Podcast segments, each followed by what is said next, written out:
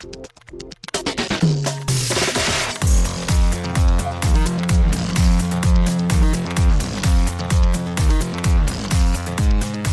and welcome to Too Fast, Too Forever. There's all kinds of family. We chose this one. This is episode 246, The Fast and the Furious Tokyo Drift, Lap 11. I'm Joey Lewandowski. I'm Joe too, and this episode's brought to you by Cell 108 Production Games. Tokyo Thief, stealth, action, and thievery. Shout out to Tokyo Thief. Well, shout out to Cell 108 Production Games, Tokyo Thief, and welcome to Too Fast, Too Forever. After the break, we'll be talking about Tokyo Drift. Not really a Tokyo Thief, although there are thieves in it in Tokyo. There but Joe, extracurricular activities. What have you been up to since we last spoke? I had a pretty great weekend. I went Cool. back to visit my parents in Pittsburgh and to go to a friend's wedding and stayed for the fourth. Spent Saturday at the like oh and my sister and her fiance were there so we so it was a full house. Yeah, Saturday we did wedding things. Sunday we actually went somewhere that I hadn't gone in a very very long time, Kennywood, which is the Pittsburgh amusement park. Okay. Yeah, and I hadn't been there in since I moved at least, so that's you know ten years. Um, and it was a lot of fun. It was um, me, my dad, my sister, her fiance Rachel, um, my mom, and then uh, one of the guys that works for my dad at the store and his girlfriend, and we just had like a fun little kid blast day. Although most of us can't really ride rides anymore. Sure. Yeah, yeah, yeah. you know like as you get older like i could do them but like you know you have to take a break in between and we were all like laughing that like you know when you're a kid it's like you eat and you immediately run to the next ride and you Yep. eat as fast as you can rachel i think made it through about two rides total and like anything that spins and stuff like she can't do anymore. She just gets sick. So she was just like chewing dramamine to look at rides and the rest of us were like damn we feel really really old today. I don't remember her having issues when we went to Universal a couple years ago, or, or those as more relaxed rides. she she didn't ride any super thrill rides and she definitely still ate a ton of dramamine but it keeps getting worse and worse as she gets older Because I remember thinking, I was talking about it with somebody recently. We remember we went on that Harry Potter ride where it was like kind of VR, but not really VR, but it was yes like that, like. she doesn't ride that I, I think she probably skipped that one to be honest oh, really? Okay. yeah yeah okay. because we went once to universal and when it was just her and i before we went and um she closed her eyes through the whole ride i don't know if Because I remember that one. That one's an intense one. Not intense in terms of scary, but intense in terms of like what it does to your body, right? So yes It- but you remember there was i think there was um five of us right you, me, Matt, Adam. Adam, and Zach. No. no, Zach didn't go. yeah so i think there was five of us so i think that like on a lot of Oh yeah, you, me, Matt, Adam, Rachel. Yeah, yeah, yeah. yeah. So I think she skipped some of those. I don't remember, but I feel like she did. Now that I think about Okay. it, right? Because it's four. That's an even number of riders. So yeah, we did that, and um, then we went to dinner. And Monday, I um, cooked out at my dad's house, made a whole bunch of food. Got to see one of the kids that was working with me that now left and went to the University of Pittsburgh. Uh, a couple of the other coworkers that my dad has that work at the shop came over, and yeah, it was just an overall really great weekend. Did you guys drive or did you fly out there? No, we drive when it's like when we go home. It, Because you have flown in the last couple of years, right? Or was that sort of like a because I have to go out there because my dad got beat up at work? No, we were there for Fourth of July when he got beat up, but when I when he had his heart attack, I, I flew Rachel out and then met her. So like Gotcha. Oh, okay, okay, okay. yeah, so like we haven't really flown. The drive's not super bad. It's like seven or eight hours, but like we gotten used to it, especially during COVID. You know what I mean? So we cruise. We found a new um. It's it's something. It sounds like comedy Bang Bang, but it's like trivia Bang Bang or something like this. Oh, I have no idea. and it's just like a podcast. It's like twenty tri- It's like bar trivia, just in podcast form. Gotcha. Okay. So we were listening to some of that, and yeah, we just cruised and had a really great weekend. Um, what did you do for the fourth? Anything fun? I had uh, barbecues on Sunday and Monday. Oh, Sundays was sort of a little bit disrupted. It was at uh, Ben and Jen's house, who you Okay, know from my barbecues. Yes. But their toddler had a fever, so they had there was gonna be like a bigger thing. But everybody who had kids basically didn't go because they didn't want to have be like ground zero for Yeah. you know daycare Makes sense. whatever. Yeah. So just, you know, me and a couple other people who don't have kids went over. We just hung out outside while she was sick inside. But that was fun. And then on Monday, I went down to Tom's River to my friend's house because they live near people who have way too much money, like to show off with all their fireworks. And so uh, Oh, that's we just you know stand in their front yard, their backyard, and just watch all these people set off like tons and tons of fireworks all the way around. Oh, so it was great. Nice. A lot of a lot of fun, really good food, good fireworks show, which was nice. Before that, uh, Bob came over on Thursday. We did like a bunch of different lottery pod stuff. We talked to two different authors, did two episodes. Nice. Uh, so that was a lot on Thursday. I think that was kind of it. We did we did Fight Club for 1999, the podcast. That'll be out by the time this episode comes out. That comes out on this Monday as we record this. I love Fight Club. I'm a big fan. Yeah, it's good. It was good. Um, still hold up. You know, it, it's it's one of those where like we talked about in the episode where I was like, it it kind of feels uh, worrisome or something or like dangerous because like you know when I saw a Joker, I was like, I don't like the message that this is putting out there. Like I think that this is dangerous. Like it's you know sort of inciting like chaos or whatever. And this kind of does the same thing, but it's also like, hey, no, this is a very bad idea. Yes. Whereas I think with Joker it was kind of like, hey, this would be kind of cool, right? It's like no, No, not really. I don't. I, don't- Um, I disagree, but I get what you're coming from. Um, but you're right. Fight Club is like it's all tongue. It's a, it's like satire. You know what I mean? Like Yes. Yeah. Yeah. Yeah. and like it. The thing is that just morons don't realize that and think it's like a movie about a cool guy that starts a club about fighting, and it's like, well, it's like, Right. yeah. Not quite, but close, but not quite. And I think that's sort of it. I'm trying to think if I've been watching anything of note. Uh, Bob and I are watching, you know, separately but together, whatever. Uh, Ozark season two. Did you guys watch Ozark? I think I might have. I brought it up here before, but I don't remember. Have you watched Ozark or no? I think that Rachel and I watched like one or two episodes of it. It's on our short list. We're gonna get to it. I want to finish Better Call Saul first, and we're in season four of Better Call Saul. Right. Okay. Um, we didn't get a chance to watch that or finish Stranger Things while we were home because we were like, you know, doing family stuff and like hanging out. Mm-hmm. Um, so we didn't get to like watch any shows or anything of interest. Because Ozark is I think what I think you guys would like it because it's basically trash TV with a nice budget and it looks good. But, like, Really? it just it's it's camp. It's it's just it's so over the top and like like Breaking Bad and Better Call Saul like crazy stuff happens, but like to a certain extent it's like it's grounded in reality. Yeah, true. This is like uh just insane stuff. Um, so I think you guys would like that. I mean, we're we're watching it very very slowly. Um, we are only you know we do ba- like maybe two or three episodes a week. So we've we've been on the show for a while. Um, so if you How guys watch it, you'll seasons it definitely have? blow Four or five? I feel like it has four, right? four. But the fourth was it did the Sopranos thing and the Better Call Saul thing where it was split into two. And it's over now, right? Yeah, it just ended a couple months ago. But I like even if you wait to finish Better Call Saul, you will finish this like months before we do probably. But yeah, it's good. It's it's just it's weird. It's like it's very campy. It's very corny. Uh, not corny, but it's just like it's crazy in a fun way. But it's also like, oh, this is not. People compare it to Breaking Bad. And I'm like, it's it's a it's going for a different thing, and it's taking me some time to sort of ramp up to it. But I like it now. Um, I don't love it yet, but I still like it. Because yeah. I watched like the first t- one or two episodes, and I wasn't super into it. But Rachel's parents were just telling us that they really liked it, and they just finished it. And we kind of like you know share shows like that, and often watch very similar things. I mean, they're all very popular things, so it's not like a big surprise. But um, they were telling us to watch it recently too. So the actor that I like the most on it is this woman, Julia Garner. She was in The Americans a little bit. She was the lead in The Assistant. Uh, she plays a character named Ruth on it, and she's just she's insane and it's great, and I love her. Uh, she's wonderful, and she's like her character is really truly nuts, but also like kind of like the best part of the show, I think. Okay. Um, so I'm, I'm watching it for her. Like I, I like I like Jason Bateman. I think Laura Linney's pretty good. Uh, the actors who play their kids are good, but like you know, Julie Garner's where it's at. Okay. But that's about it, I think. I don't think there's anything else really of note. Maybe more next week. I don't know. Oh, I do want to say before I get too far into the show, Hall of Fame voting still open. good call. We have Yeah. a couple more weeks. So this is episode 246. On episode 250, we will announce who was inducted. So if you go to cageclub.me slash bracket, go there and vote on the I Hall of Fame. voted. You voted. We got a bunch of people who voted, but I would still like to have more people who voted.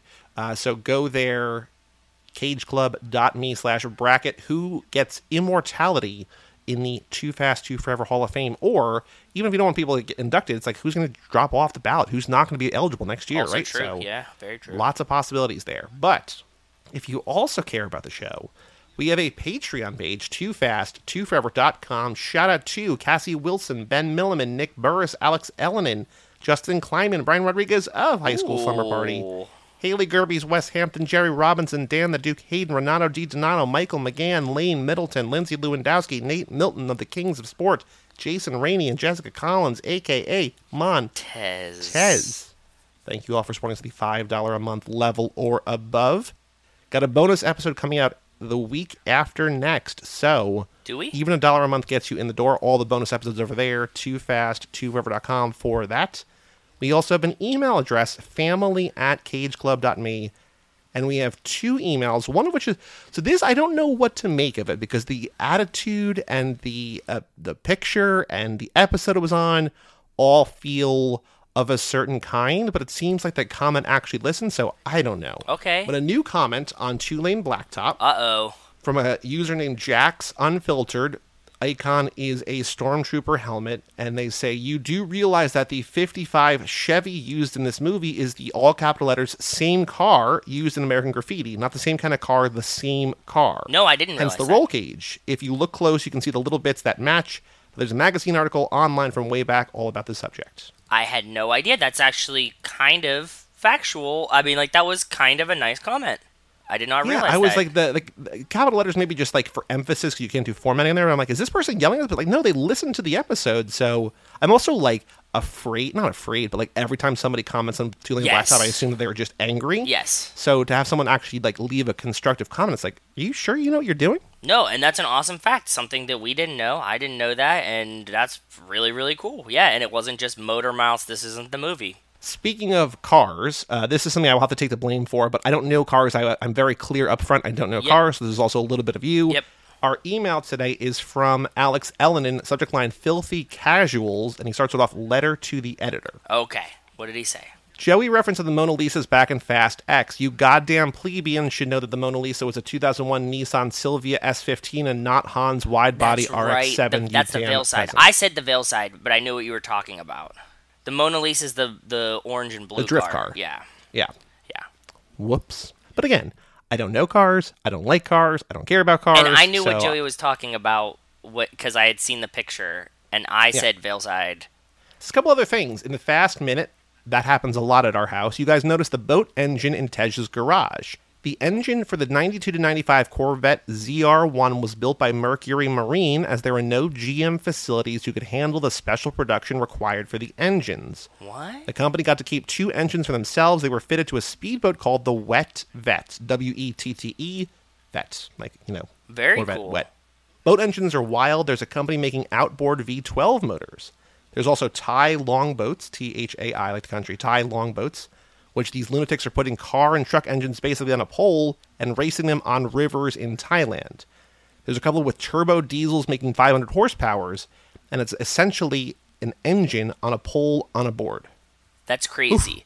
This weekend we went to go eat at this place in Pittsburgh that I really like called Redfin Blues, and it's like one of the only like wa- very strangely for having three rivers, we have very few waterfront places to hang out.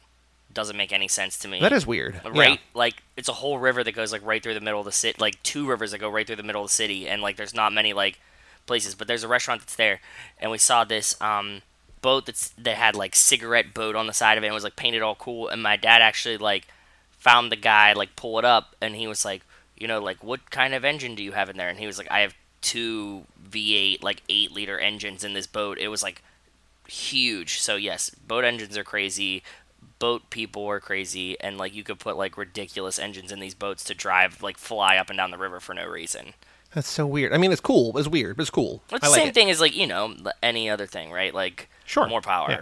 tim tool Yeah. yeah Alex says moving starts this weekend, so I'll be spending the rest of the month driving across Ohio. Pray for cheaper gas, please, Alex. Well, good luck with that. fingers crossed for you bud yeah for the cheaper gas I, i'm sorry I think that is a perfect time to either start listening to this podcast from the beginning or dive into Zack Attack or Boyfriend Material. That's or funny. any other fine programming on the Cage Club Podcast Network, cageclub.me slash shows. um haley just messaged me and said that she had finished boyfriend material and was asking for more boyfriend material and i was well, there's no more Gosling. There's, that's what i said one to her episode. yeah we got burnt out on Boyfriend Material, and I watched every episode of Young Hercules. I'm like, you need to watch these five.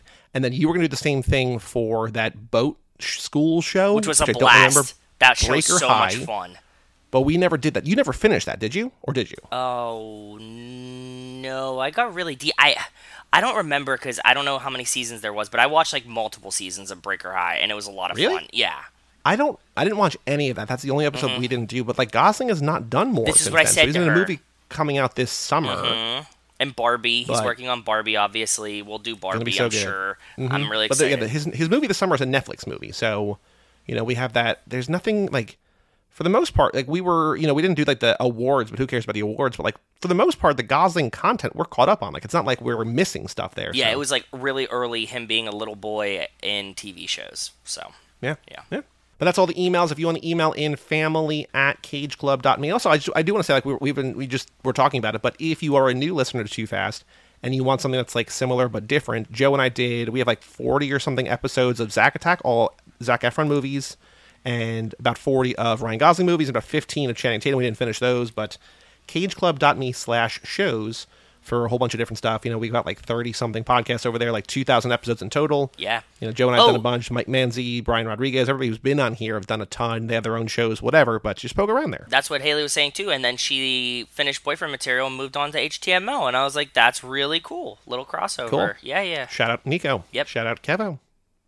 Joe, on the streets, news about the Fast and Furious. Have you seen any news in the last week? No, none, none at all. Like not even anything about like the actors, not even adjacent bullshit stuff like I try to bring here. Nothing, nothing. I don't think I have either. I'm going to take a look at our Twitter just one more time just to check, but I don't think there's been anything.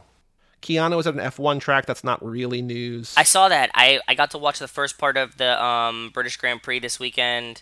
I saw when it, and you know who else was there? Who? Tom Cruise. He turned 60 last week, which is crazy. He look, he doesn't look 60 at all. That's insane. Um, but yeah, I was I was thinking of you because I saw Tom. They like followed Tom Cruise around. He was on the um the grid like when they were starting the race, like walking through. That's like super fancy boy privilege, right? Sure. Yeah, yeah, yeah. Like That's when power.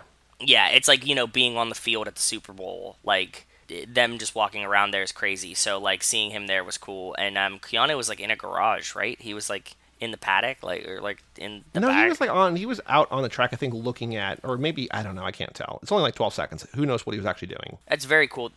Gordon Ramsay too. I mean, there's like a lot of guys that like get to go there. It's cool to see. So Reaction Rocket tweeted at us a an interview from the James Corden show where Vin Diesel was on, and maybe Ed Sheeran's writing the song for Fast X. Who knows? Oh, but yeah, that's Reaction right. Rocket said Vin confirms Fast X is still one movie in two parts, but won't exactly confirm they are the last ones. Also, maybe a little insight on how he lands all these big stars. He just doesn't give them a chance to say no. Well, I mean, like, who's going to say no? Really? Just you know, I guess who? I don't know. and it's also like that if somebody says like, "Man, I'd love to be in the Fast and Furious," Vin's like, "Cool, yeah, let's do it. Here you go. Show up. I'll get you on." But that's it. So cageclub.me slash bracket for the voting. But other How do you that, feel? no- How do you feel about an Ed Sheeran theme song? I don't know. I so I do Bing rewards every day because I like Yeah. to get the Xbox, Yep. the Game Pass, and Yep. there's there's like you know sometimes on Mondays they do like this you know either or trivia thing where like you can get the answers online, whatever. You can just you know it encourages you to use Bing and whatever. Yep. But it's like which of these songs did Ed Sheeran write? Like he writes all these songs that like I don't really know. Like I know the Shape of You, I know a couple of his songs, but he's written so many that just like other people that I like have sung. So Oh yeah, that's right. I always forget that too. Good point, dude. That like writes, I think he's written like multiple like Taylor Swift songs. Yep, Like he's yep, there's a right. bunch of things that he's out there that you know. I totally forgot. You're a thousand percent right, and you're yeah. So it it might not sound like an Ed Sheeran song. You know what I mean? Like it'll just be like some random pops. Very good point. The the drifting away from hip hop though is kind of weird to me. Is my main thoughts. I, I mean, he is international. I was gonna say it's not international, but he is international. Just that, like, the the drifting away from it does feel like it should be Latin based or hip hop, right? Like it should Yeah. feel of a certain kind. Of he his like kind of indie, Pop. folky pop, whatever yeah. doesn't quite gel. But who knows? I don't know. Yeah. Okay. Well, I'll give him a shot. I'm open to it. I'm just not as excited about it as if like it's you know like Wiz Khalifa or any of these guys or Right. you'll be oh yeah that makes sense. Cool. I know. I mean, if he has a song, fine, that's fine. I just don't know if I want him to be the song. That same. That's also what I'm saying. Yep, hundred percent. Yep, yep, yep. Speaking of those movies, though, uh, is Dwayne Johnson in either part of Fast X? No. Do we call it? Are we calling it? Fa- I keep. I I have this mental like hurdle I try to get over each time, and I don't know what to do. Are we calling it Fast X or Fast Ten? Like it's written Fast X, but do we call it Fast X? Or do we call it Fast Ten? Oh, we have to watch that Corden um, uh, Vin Diesel interview to figure out what he called it. He's, Yeah, he's gonna be like the movie, like you know, like use some weird term for it that doesn't exist.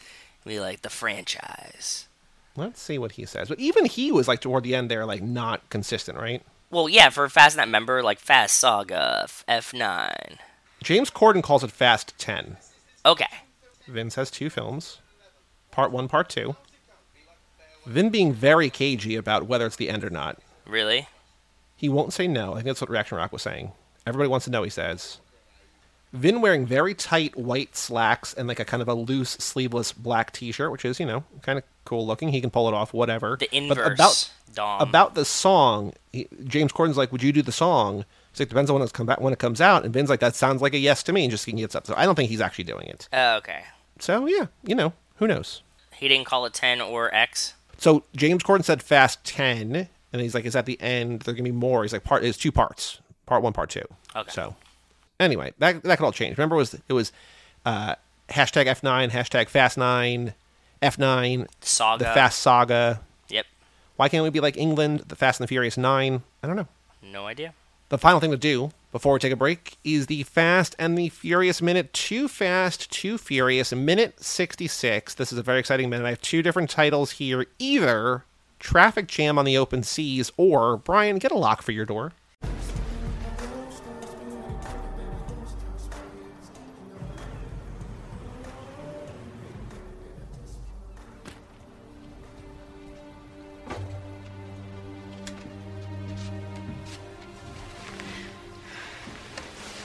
Doing here?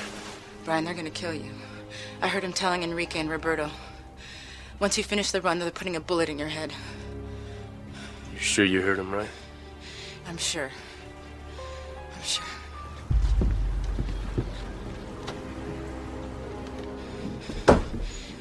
Verone's boys is out. Oh, I see what they're looking for. Your little girlfriend here.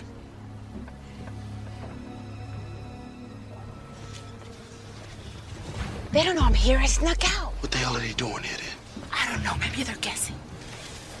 Hey, go stall. Go stall like that. Check her, homie. Check her. In this minute, day transitions to night. Nope. Have that written down wrong. Night transitions to day as we cut to Brian's houseboat. Monica wakes up Brian to let him know that Verone plans to kill Brian and Roman after they finish the job. Roman also enters Brian's houseboat to let him know that Enrique and Roberto are outside. Roman and Monica verbally snipe at each other a little bit. Brian sends Roman outside to stall Enrique and Roberto. Roman tells Brian to check Monica as the minute ends. So I'm wondering here. Go ahead. We talked about how Roman is sleeping inside, Brian's sleeping on the boat. That's Yep. that seems pretty much confirmed here, right? Yep. Roman is obviously awake and hears Roberto and Enrique outside. Is like, oh shit, I gotta tell Brian. Goes in the front door. Monica, we learn later, snuck in through the like skylight in the bathroom or whatever, probably. Yes, that's that's a good guess. Why didn't she use the front door? Like if Roman used the front door, why didn't Monica? What time is this? Why is everyone awake except for Brian? Why is Brian sleeping khakis? What what is going on? Yeah, I always imagined that they were kind of alluding to that she was there just because it happened so fast in the movie when you don't watch it minute by minute. You know what I mean? Like, and rewind mm-hmm. and rewind and rewind. Because it kind of like, with how she's dressed, she's kind of like wet, like she was there. The way Brian is kind of like shirtless in the bed, it feels like a Mia situation. But I think we can like confirm now that we watched it for the minute over and over again that she was like out. She sneaks in through the top to try to kind of not be seen in case anybody is following her. I think she has suspicion that Carter's following her, or tr- so she sneaks in, doesn't use the front door to not arise suspicion from Carter. I think that she is, this is just a guess, that she is sweaty because she was like on a run. Do you think she's sweaty or she showered? I guess a sweat. I guess on a run because she's she's dressed like uh, athletically, right? Kind of. Like, not really, but kind of. And she's like soaked. So I think it was like she was supposed to be like sweaty from a run. and like she's like, "Oh, I'm gonna go on a run," and then like runs by Brian's boathouse, knowing that he's there, jumps into it, being tailed to make her look like sweaty. They just like soaked her too much, and she looks like she just got like drenched. because she's she looks like she got out of the shower. I mean, she's wearing so she's wearing like a, a t-shirt that's rolled up like right below her breasts, and she's got like the black sort of short short athletic shorts on, and she's Yep. holding a towel. So it's either running or maybe swimming or just out of the shower. Like any of those could be, but she is drenched in a way that like the towel is not working. Are you saying that there's a possibility that she was there and took a shower after? I don't think so because it and here- feels like she just came in, right? Like, it feels like she just came in. So what we this is a, again, I don't think you pick up on this. At, you you definitely pick up on this. We've picked up on this because we've talked about this scene before. I don't think you realize how dumb it is until you watch it the way we're watching it for this. yes, yeah. But Brian, a former cop, should be aware of his surroundings, right? Yep. lying in bed, hears someone walking around the boat, and like sort of like opens his eyes in a way of like, "Mom, I'm not actually awake. Like, what are you doing in here?" Yep. And then rolls over and doesn't freak out. Like, doesn't draw a gun. Is just like, "Oh, you're here." But it's not like he knows it's Monica. Like he wakes up confused. Like someone's here. I don't know who it is. Plus, if Monica had slept over, like if they had hooked up, he would not be in khakis. Like he rolls over, puts khakis back on, but no shirt, and then lets her take a shower. Like, yeah, that doesn't really make too much sense, right? It's I, I can't tell. I still can't tell. What do you think is like the ultimate? Like, what's what actually? So you think that like she just snuck into the boat? I Not think that so. she Well, was so on the boat because know- there's another there's another possibility that she was like on the boat already and he hears and he's like dozing and he hears her open the shower door. But why would she present it to, like she comes no, in because I also think like we, we just saw the last scene was him at the poker game and he goes to sleep. It's not like Monica's not there, so there would be like a real leap. So okay, so if Monica was there from the night before, why would she tell him the next morning that Carter's trying to kill or him? she showed or she showed up the morning. But I'm saying also like why would you like show up why would you have hooked up with him and then be like, come out of the shower and go, Brian, I got something to tell you. They're no, gonna no. kill I you. think yeah. You so know I what I mean? The most likely thing, yes. I think we're we're agreeing here. Yeah. So that he goes to bed alone yes. in khakis for some reason. Yep. No shirt. No shirt, just She khakis. comes in through a back door or the Back skylight in the bathroom feels or like whatever. yeah, yeah, yeah. Soaked. soaked for whatever reason, whatever unknown reason, Yeah. warns him at the same time that Roman comes in because he is seen from inside Tej's garage. That these guys are Roberto and stalking around Enrique the garage, are- yes. yes, but they've also not they they're somehow outside, but not outside Brian's boat yet. So like Roman sees them in a place, or he hears them pull up, or something, and is able to get to Brian before they get to Brian, and also get outside to stall them. And so, when like, he approaches, he sees Monica there and thinks that they hooked up and says like, "Oh, you got your little girlfriend here or whatever, right?" them fighting has got to stop. Like, Who? I understand that Roman is tired of Brian getting in trouble over females, but like, it just it's so weird. Like, we don't need the conflict here. I don't Unless, so it also feels like he's either in love with Monica or Brian, or just like what you're trying to. It feels like you're trying to break them up, like you're you're shitty or whatever. Because like he and Monica are just like yelling at each other, and this is not the first time. It, like all movie long, they've been like sort of nitpicking. who. Roman and Brian, Roman and Monica. What? When did Roman and Monica argue in this? Oh, the like the like just all him and like this stuff. Is that what you're in, talking about? in this minute, yeah, because because he goes, "Oh, I see what they're looking for. Your little girlfriend here," and she's like, "I snuck out." And then you know, he's like, "What are they doing here?" That like he he just he's treating her shitty, and she's like, "I don't know, maybe they're guessing." Roman's just mad because Roman finds her very attractive, and Brian and she, and she clearly has like eyes for Brian. So you think he's in love with her? It's not. Not like even in love. He's just like infatuated with He's her. jealous. Yeah, he's infatuated with her. He was like, "Oh man, like look at this hot girl. Like I'm gonna get her." Because like Roman thinks he's like this, you know, mega stud in his head, Right. and then like Brian does essentially nothing, and she's like, "I'll ride with him," and like all this other stuff. So like he's getting irritated that his like buddy's like stealing the girl that he has like a mild crush on. That's why he's reacting, but she's never shown Roman any interest at all. She just constantly shits on him. right. Okay. Okay. That's the dynamic I feel I'm picking. But this is not the first time that he is like been shitty about her or to her. Like it seems like he has just been condescending to the fact that she and Brian are together to both Brian and to Monica.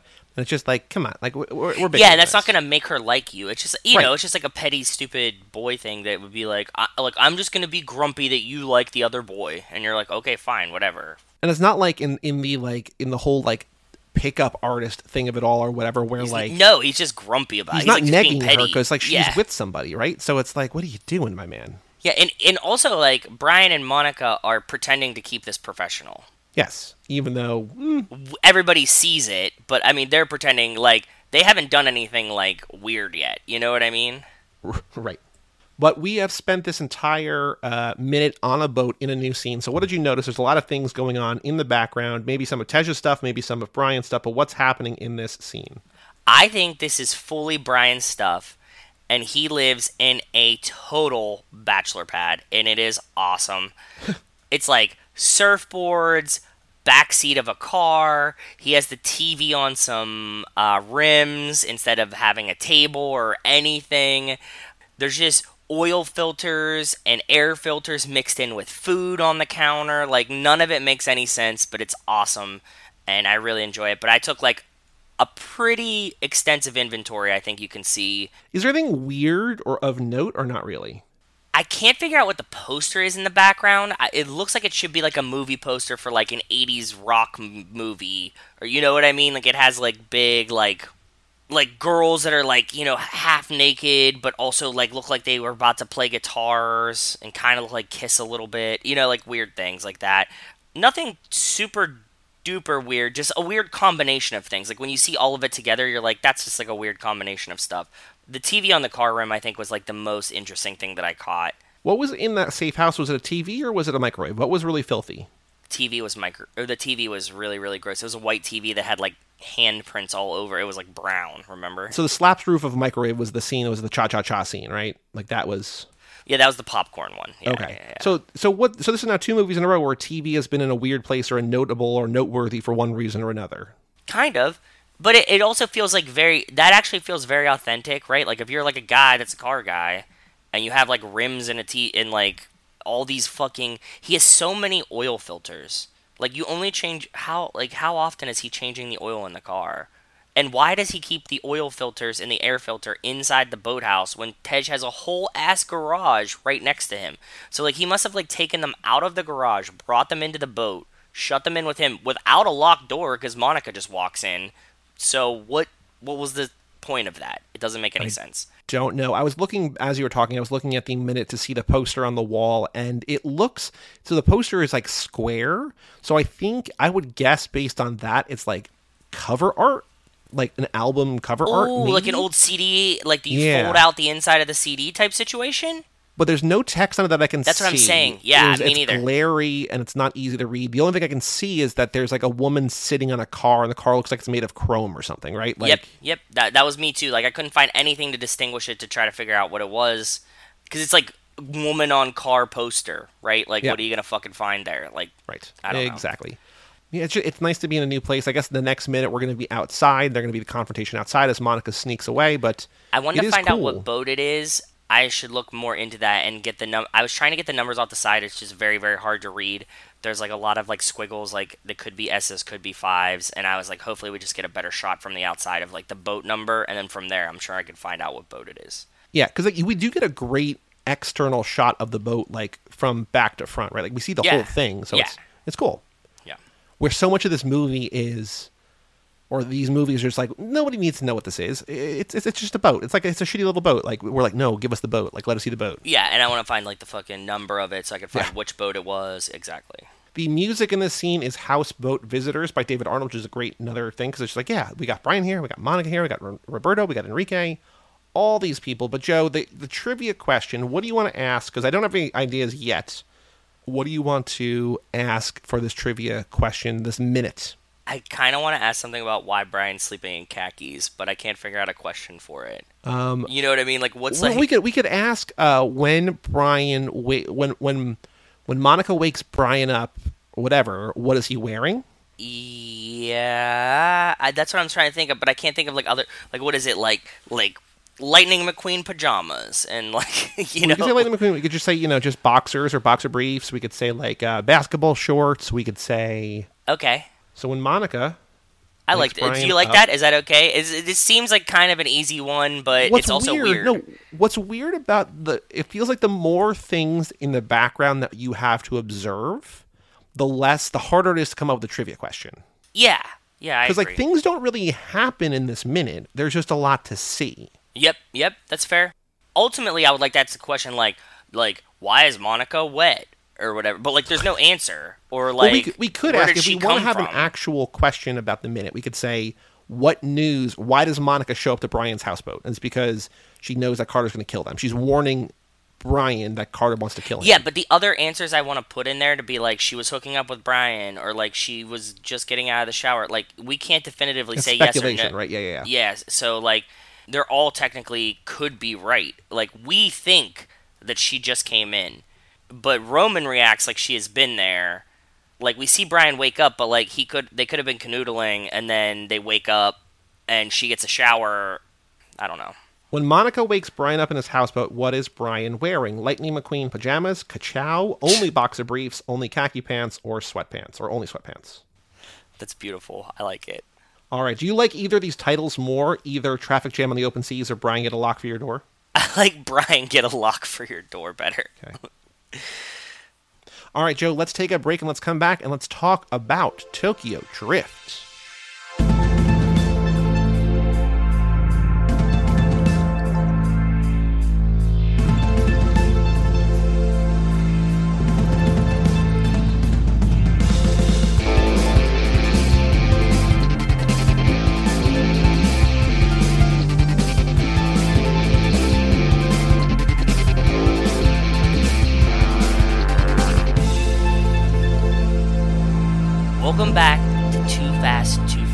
This is episode number 246, brought to you by Cell 108 Productions. What is Tokyo Thief? Tokyo Thief is a stealth game set in modern Tokyo.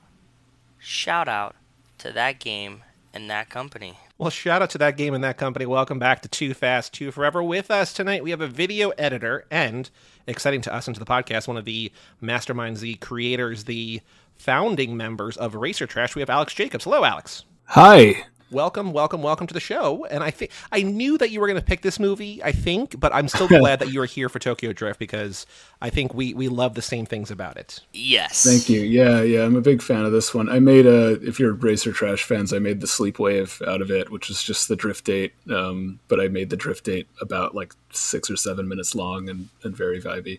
Because that's my favorite scene in maybe any movie. Uh, that's hyperbole, but yeah, it's it's one No, of the it's great, it's so good. And I truly one of the great love scenes is the drift date. I reached. I, it was either right before I reached out to you or as I reached out to you. I looked on the the Racer Trash Discord and I just searched for Fast and Furious. And I remember seeing something, and I don't remember. I could have done my homework and gotten the exact quote, but I remember somebody was like, "Are you ever going to wave Tokyo Drift?" And you said, "Well, I don't think it would be better than the actual movie or something like that." You're like, you had such reverence for this movie, and I was like, "Yeah, you get it. Like it's it's hard to top this." Yeah, yeah, it's it's uh, it was definitely my favorite of the franchise, but I don't know. My my relationship with this franchise has been kind of kind of on the rocks anyway. But I, I like I was watching it again last night, and um, yeah, man, it's it's it just struck me how it's it seems like it has a lot of really good visual storytelling because all the music in it rules. Uh, Yep. like, basically across the board, all the needle drops are correct, and like I realized the movie works even better when there's no dialogue in it at all, like and it's just visual storytelling. And I have to wonder if that came in in the edit or what, because like the whole opening of the movie is like uh, like a silent film without the music of, of him like showing up and, and going to his high school and like seeing the bullies and doing you know Yeah. it, it really sets it, it bails on dialogue very easily and it seems to be for the best every time it does that. I, I noticed the music this time, but also the like when Sean says, "What do you mean drift?" and then we just hear the tires before we see it. It's like, yeah, okay, that's what we mean drift. Like you, you haven't heard Oh, this yeah. before. This is new to the audience and to you, uh, you know, Bama boy. So welcome to the show. Ah, Bama boy. Yes, it's uh, it's funny that it's my favorite one because it easily has the least charismatic lead of like it's, like in spite of that, like it's it's still uh, I love it quite a bit. But yeah, But Lucas Black is charming like in his lack of charm, isn't he? yeah, I think so. I think he's one of those like he he should have been a character actor, and he kind of is now. Or if he is, I- I'm not. I haven't He's seen on them like what is it? recently. NCIS. He's on like Oh, is he? Vegas Yeah. though, but like a Hundreds of spin-off of episodes. NCIS. Oh, that seems like a good gig for him. Like, I'll take that. It just, yeah, they're pushing him as this like heartthrob romantic lead of any in anything is like kind of feels like a mistake to me. But he's, I'm not saying I don't like him. Like, I do enjoy him. It's just funny that he is carrying, supposedly carrying this movie because uh, who's actually carrying the movie is Han, who like is A thousand percent. Yeah. alone has enough charisma to compensate for for Bama Boy, and just like even though he checks out of the movie at a certain point, is like, yeah, he, he really carries this movie on his back. Truly. So you mentioned you mentioned your sort of your your relationship with the franchise is on the rocks. What's your Uh-huh. history with the Fast and Furious movies? Did you see the first one in theaters? Like, what was Oh, the first one you saw? When did you see it? How many Oh, have you seen sure, them all? yeah. Like, what what you and Fast and Furious? Give us a rundown. Mhm. I saw them. I've seen uh, almost all of them in theaters. Actually, the one that I skipped was this one. I've never seen Tokyo Drift in theaters. Okay, okay. was very funny because I don't know why at the time I, th- I was young. I don't know, but I, I just didn't didn't check it out. Which is funny because I did see Better Luck Tomorrow in theaters, uh, which is canon in the which course, just yeah, yeah, just yeah. someone has declared canon. And I loved Better Luck Tomorrow. Me and my friends were like teenagers. We saw that movie in theaters and walked out like, "What the fuck was that?" Like it was like the best movie we had seen.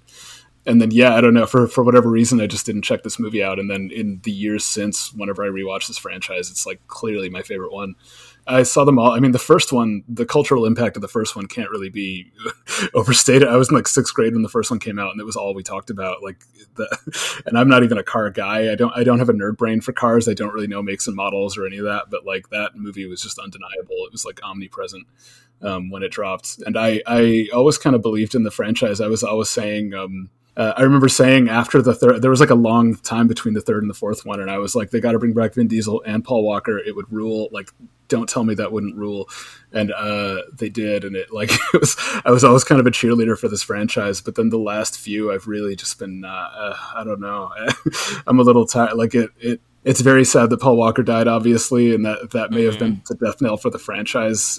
I'm happy it's still going, but it seems like it would be in everybody's best interest for the next one to bomb. I know it won't, but like it's it, Vin Diesel obviously his hubris is like is, is causing a problem.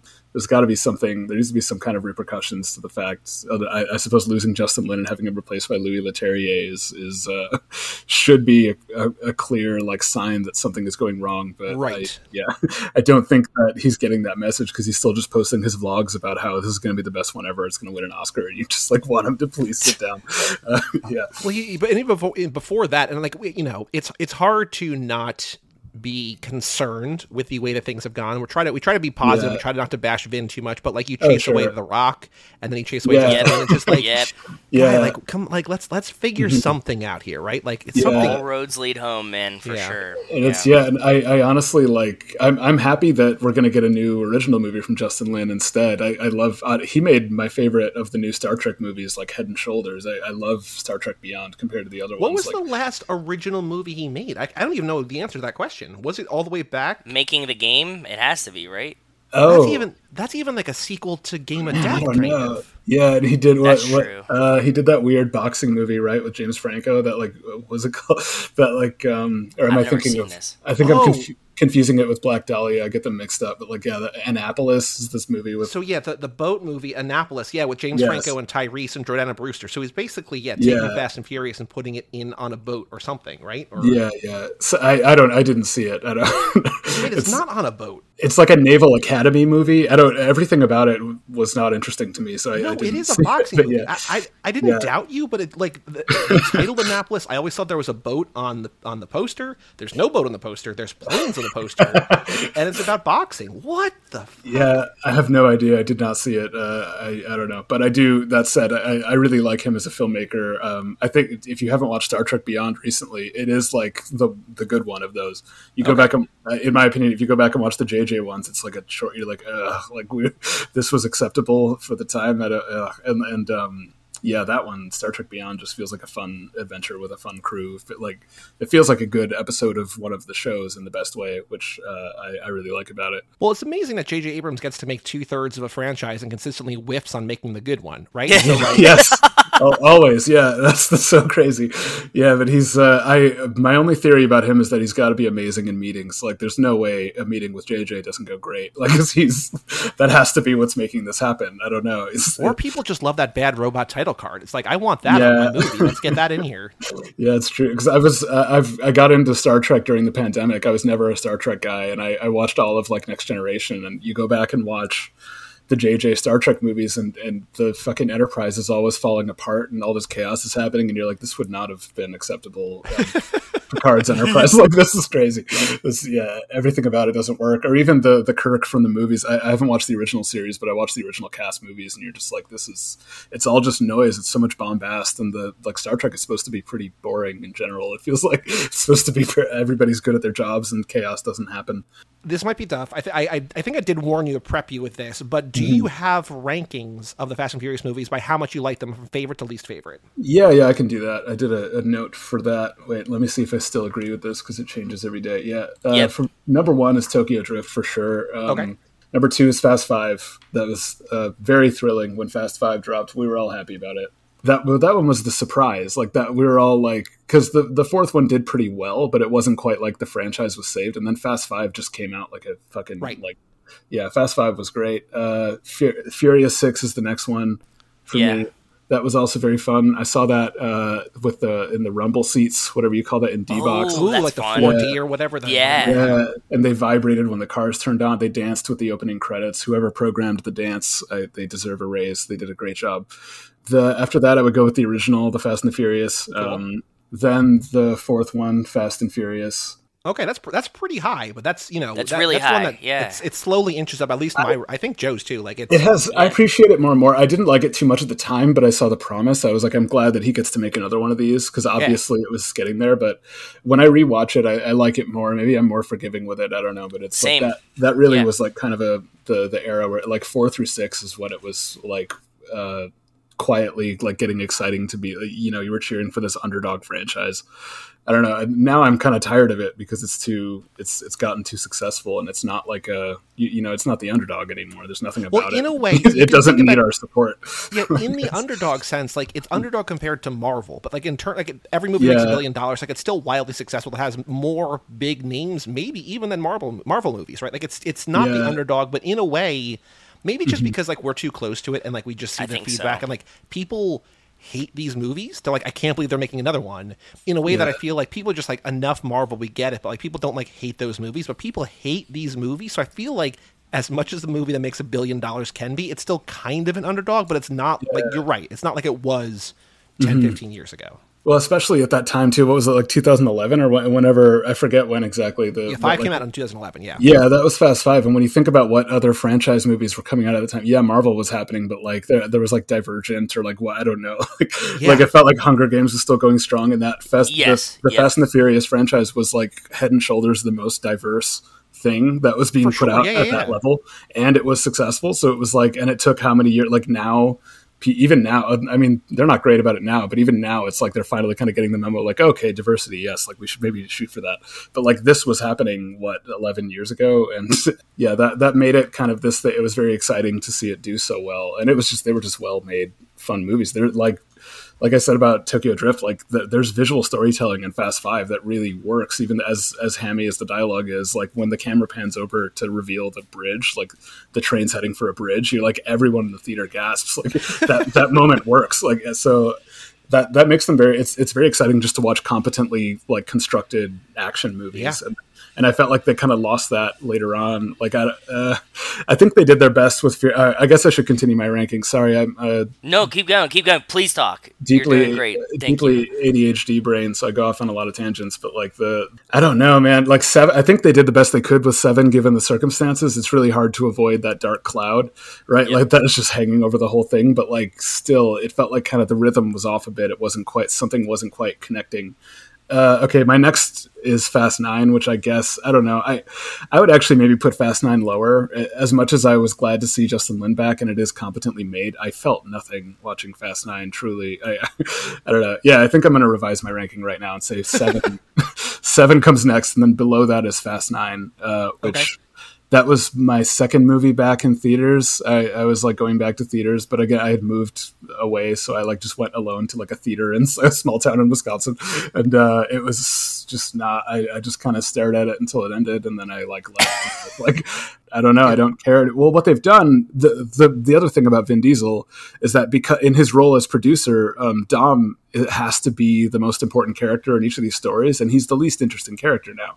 He was the most interesting character in the first movie for sure, but like now he's just the strongest, wisest guy yep. like it's too and the, the movie's almost like they're they're designed to kind of fetishize him or like make him this like you know they're all in awe of him uh, yeah fetishize is definitely the wrong word but like it's like they're all the movies like look up at dom as this god and like that makes him it, it's not interesting you know he's going to get out of every scrap they should yep. allow themselves to like make one of them be about i don't know ludacris and tyrese or something they, they should let them kind of he's never going to let Dom be one of the lesser people in the ensemble. So that's why I'm just like never going to care again. And we're doing flashbacks to when his dad died, and I'm just like this. I'm not feeling a thing here. I would love to be feeling something, but this this really just doesn't mean anything to me anymore. Um, so that was how I felt about Fast Nine, which again, which was well made, very well constructed, but I, I just didn't. They're also kind of doing the Ocean's Eleven thing a little too much now. Like the like I said about uh, you know Dom's going to get out of everything, but sometimes it's not him, and sometimes it's like oh, the SWAT team is arresting them. What's going to you know happen? And then they're they're alone in the truck with the SWAT team, and the leader takes off her mask, and it's right. Cardi yeah, B. Yeah, Hey, yep. uh, hey, Cardi B, and yeah, so it's it's just that Ocean's Eleven thing of like, oh, well, he's on it too, and it doesn't. I don't know. Nothing means anything. I don't. I don't I, I'm not. I, I feel no uh, kind of ironically in a franchise where we lost Paul Walker, I feel no danger for any of the characters. I don't think we're going to lose anybody. Well, that's the thing. Like we, you know, they keep adding people, and we say almost every time that like we have this conversation that we need stakes. We need somebody like the threat of dying. And now instead of people dying, we're like, okay, so when is Giselle going to come back? Because we never saw a body. So like yeah. instead of people at risk of dying, it's like people yeah. are at risk of coming back to life and just crowding up the screen more. Like which we would love. I would love to have Gal Gadot in the back. In Same. Yeah, but, yeah but I'd also love a movie where like Roman or Tej or someone just like gets killed. It's like, oh my god, like people can die. Yeah, that would bring the stakes back. But it's it's like it's almost you know Marvel is an apt comparison. They are comics now. It's like nobody really dies except for Paul Walker, who didn't they didn't kill his character right. off. He's just and then uh, they might bring him back too with like you know CGI or whatever, right? Uh, so. Uh, God, I hope not. That's ghoulish to me every time. I can't, like, I can't abide that. Um, okay. Anyway, the my last Dead Bottom is Fate of the Furious. I was not a fan of Fate of the Furious. Uh, I think that's probably the least well constructed of any of them. Oh wait, where did I? I put Too Fast, Too Furious somewhere, right? Did I even mention that? No, I missed. You missed Too Fast. Where where would you have uh, that? That was in the fifth spot. I would probably put that a little lower now, but I, I do enjoy that movie. I have um uh, I, I, have like nostalgia for that movie. I remember watching it in theaters and just like that, knowing that it was kind of bad and dumb, and we were all going to go see it, but like yeah. enjoying it. I like it when Tyrese eats James Remar's lunch. That always gets a laugh out of me. that's my lunch. So yeah, that, that's that's great. That's a great moment. That's we are we are doing in the in intro to every episode. We're doing the movies minute by minute. So we did the entire first movie. We're stuck in. The, we're not stuck. But, Well, maybe that's the right word because we're in the middle yeah. of two right now, and it feels. Yeah interminably longer than doing it the first movie. Like it just feels. Yeah, it is. so that movie makes you sweat a bit, and like a what? Uh, who's that actor from his? Uh, he was in Dazed and Confused, who plays like a Cuban drug lord in, in Too Fast Too Furious. Oh, Carter like, Verone is uh, the guy who's in Yellowstone now. What's his name? Yeah, just like a clearly an Irish actor, I don't like Irish American actor.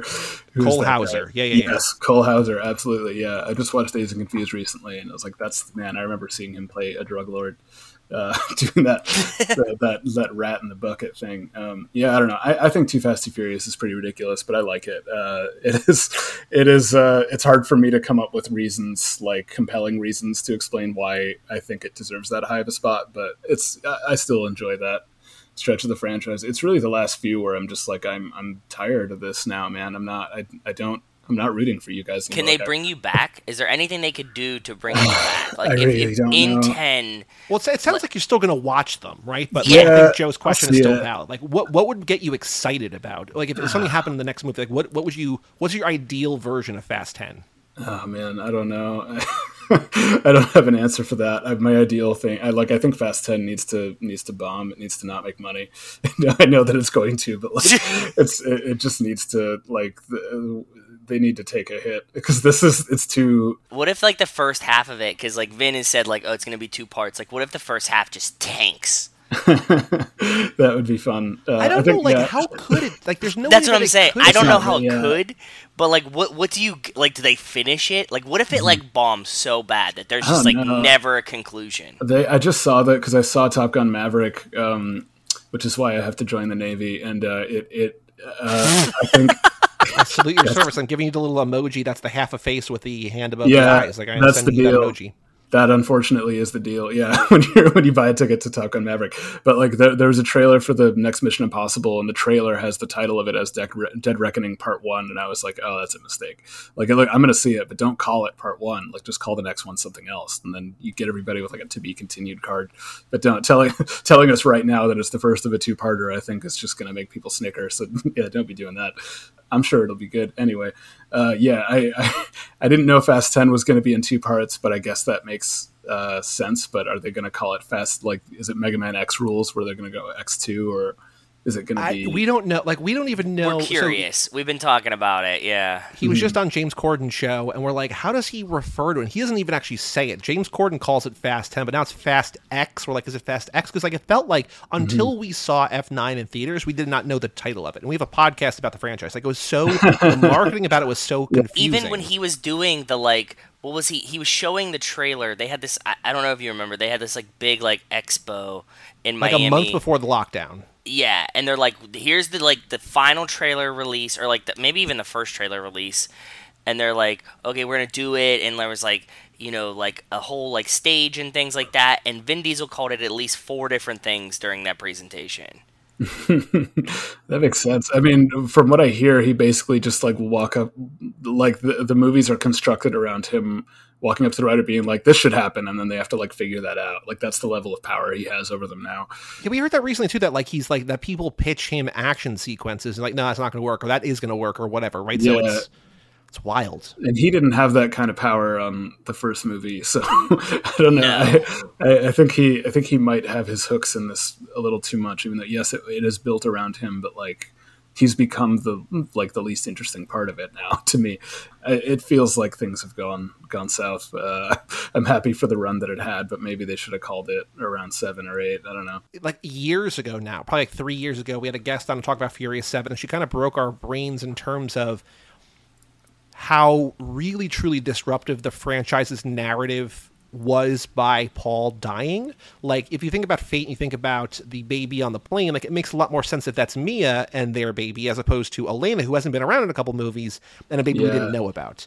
And it feels like there was this whole like I don't know if they were going to end it after 8 or 9 or 10 or whatever, but it felt like there was like a no pun intended for 6 like a runway toward an end goal. Yep. And then he dies and instead of, you know, ending the franchise, they keep going Yeah, and it just it's unclear what what changed. They say nothing changed, but we're like, that's not that's not possibly true, right? Uh, I- no, I mean it couldn't be. I mean, unless they just didn't have it actually planned out that far ahead, which I would believe. But yeah, it, it uh, his death kind of signaled where the movies started going bad for me, which is I, I never consider he was never my favorite part of these movies at all. But like, especially when they, when they all when the cast started fighting in the press, I started thinking like, man, was he he must have been like the peacekeeper or something like because now they're all mad at each other.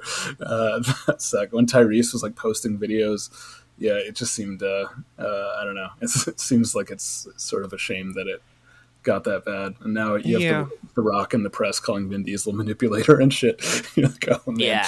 this is. Uh, we we had a long time thought that that this was just gonna be like a fake beef that was like some kind of like wrestling promo where like look the rock has to be back for 10 right like he has to come back he has to rejoin there's and he no has way to- he doesn't. he, there's no way he doesn't and then like as this goes on we're like nah it seems like it's gone pretty south between Mm-hmm. yeah, all of them so I don't think he's coming back. Uh, i don't think so either Yeah, I'd be, I would not be surprised if other cast members left too. Like we're going to be wondering, like, oh, th- that guy was not in it very much, and like maybe some people are just going to have a few scenes and then disappear. I don't know. It just seems like like Vin Diesel's pushing everybody off the hill uh, unintentionally. That's something we yeah. never even thought about, Joey. Is like Vin could like they're still shooting. Vin could very Mm-hmm. much like push somebody else out of the movie. Or rage quit himself. Yeah. Oh I don't he's know. making too I don't much think money. he would do that. Yeah, he and he has too much power. So like, it's obvious Yeah. that they're deferring to him on everything. So like, I don't. When's it supposed to come out? Next April, I think, Oh, either fuck. April or May. Like we're we're we're well under a year from now. Like we're about nine months or so from now. Yeah, a lot can happen in that time. Uh, they're like, uh, it's entirely possible that they will still be working on this movie like weeks out from release. So yeah, it's. Uh, uh, You I think, so? Like, do you, you think that's definitely like like they're not gonna have it wrapped up? They're still gonna be like editing and doing all I this shit think, at the end. uh, yeah, on a movie of this scale, I would say yes. Uh, in my experience, yes, that is possible and actually common. Uh, that, that- yeah, yeah. So, yeah, uh, I don't. Yeah, there's a lot of. I want to see the Vin the Vin cut of the movie, Oh, which is just gonna be all Dom scenes, nobody else in the movie, just Yeah. Dom monologues, right? I mean, that's what it seems like it's going to be. And that's that's what it, in his heart that seems to be what the franchise is. That's what he's he's, he's trying to bring people back, but he just wants it all to revolve around him. And he's like, it's about family, but he's like the the head of it. I don't know. It it yeah, he's the reason that that people are leaving. So I I don't I don't know. I can't root for it anymore. I was rooting for it before, but I'm not. I just uh, I don't think this franchise uh, needs my my help. But I I love uh, I still love Tokyo Drift. I loved making that sleepwave for it. I love talking about this franchise. I've watched them all, so like it's it's a part of you know my, my movie going uh, experience. But I just I don't know. Yeah, nine was kind of a depressing experience for me. I didn't even have the excuse of like, well, this was poorly directed or pro-. like it was all there. I should have enjoyed it, but I just didn't feel a thing, and I was like, No, well, I, I get it. That you off know, the list. and it's mo- it's a movie that like we loved, and then we kind of got burnt out on because I we scheduled way too many of them in a row, and then I think it's coming back up. But I, I do understand why someone would not like it. It's yeah, a, it's, it's valid. a lot. It's a lot. like I, I found more joy in in like I have more joy thinking about Too Fast Too Furious. You know, that's why that's higher. Like that's just like yeah, as much as that one is is more of a chore to get through. The fact that they brought in Louis Leterrier and they're like just gonna. I don't know. It all feels much more homogenous now. It doesn't feel. Let's focus. No, let's focus on a good movie. Let's focus on Tokyo Drift before Yeah, we start call. talking about this movie Yeah. in general. We have a question that we're kicking off every conversation this lap with. We are planning because in between the Fast and Furious conversation that we're having when we watch these movies, we are doing heist movies because every lap is a theme, and this is our heist lap. And so we're watching heist movies in between. So for each episode, we're starting off by picking someone from a character from the movie to join a heist team. We don't know the exact job yet, but if you had to pick someone from this movie, a character from Tokyo Drift, to join a heist crew to take down some aspirational goal, who would you pick from this movie? I think there's an obvious answer, so you can go with that if you want. Yep. You can go outside the box, whatever you want to do. But who from this movie would you trust on a heist team to help you take down whatever job you were doing? Huh. I don't know. I, I have to say, I, the obvious answer is Han, but in watching it again this time, I was really taken by the uh, Drift King's performance. Uh, I actually Yeah. think that I think that guy's great in this movie. I was like, I, they should have brought him back. That would have been interesting. 'Cause He he like every scene with him and Lucas Black, he out charismas him like crazy. Like you just want to, your eyes are on him when they're like facing off for sure. Han is the obvious answer. Bow Wow is perhaps a more obvious answer as well. But uh, I'm yeah, I'm gonna say the the Drift King. That's a great answer. He was on my short list. I a thousand percent agree. the only thing is, he's like a little bit of a schmuck, right? Yeah. Like He- he just, just loses. a tiny bit. he is dethroned. He loses, you know. But like, yeah, Yeah. I, I found myself really all throughout the movie being like, I, I kind of want, like, wish this movie was about him. Like, this it seems like he would be more because, like, the thi- yeah, that's the other thing about watching the, the Fast and the Furious movie called Tokyo Drift is they're like, okay, well, how can we make a movie about drifting and make sure that the protagonist is white?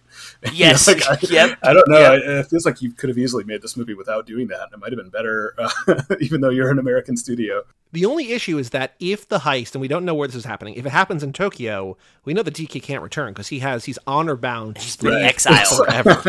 yes, uh, I love Lose that. one yeah. race and never come back to the city where you've ostensibly spent your entire life. And you, Yeah, every, yeah. everyone you know, all the things you love, everywhere, everything. Yeah, It's I'm all in Tokyo. I'm fuzzy on his age too because he's not. He doesn't go to the high school, right? So No, he's like he doesn't. Post high school. But he knows Neela, so he's close. Early Yeah. mid 20s. Like I would peg him at like At maybe 22, 24, possibly. Yeah. I meant to look up that actor. I didn't. I forgot to do it. But yeah, He's in I'm- in like ER now, I think, right? Oh really?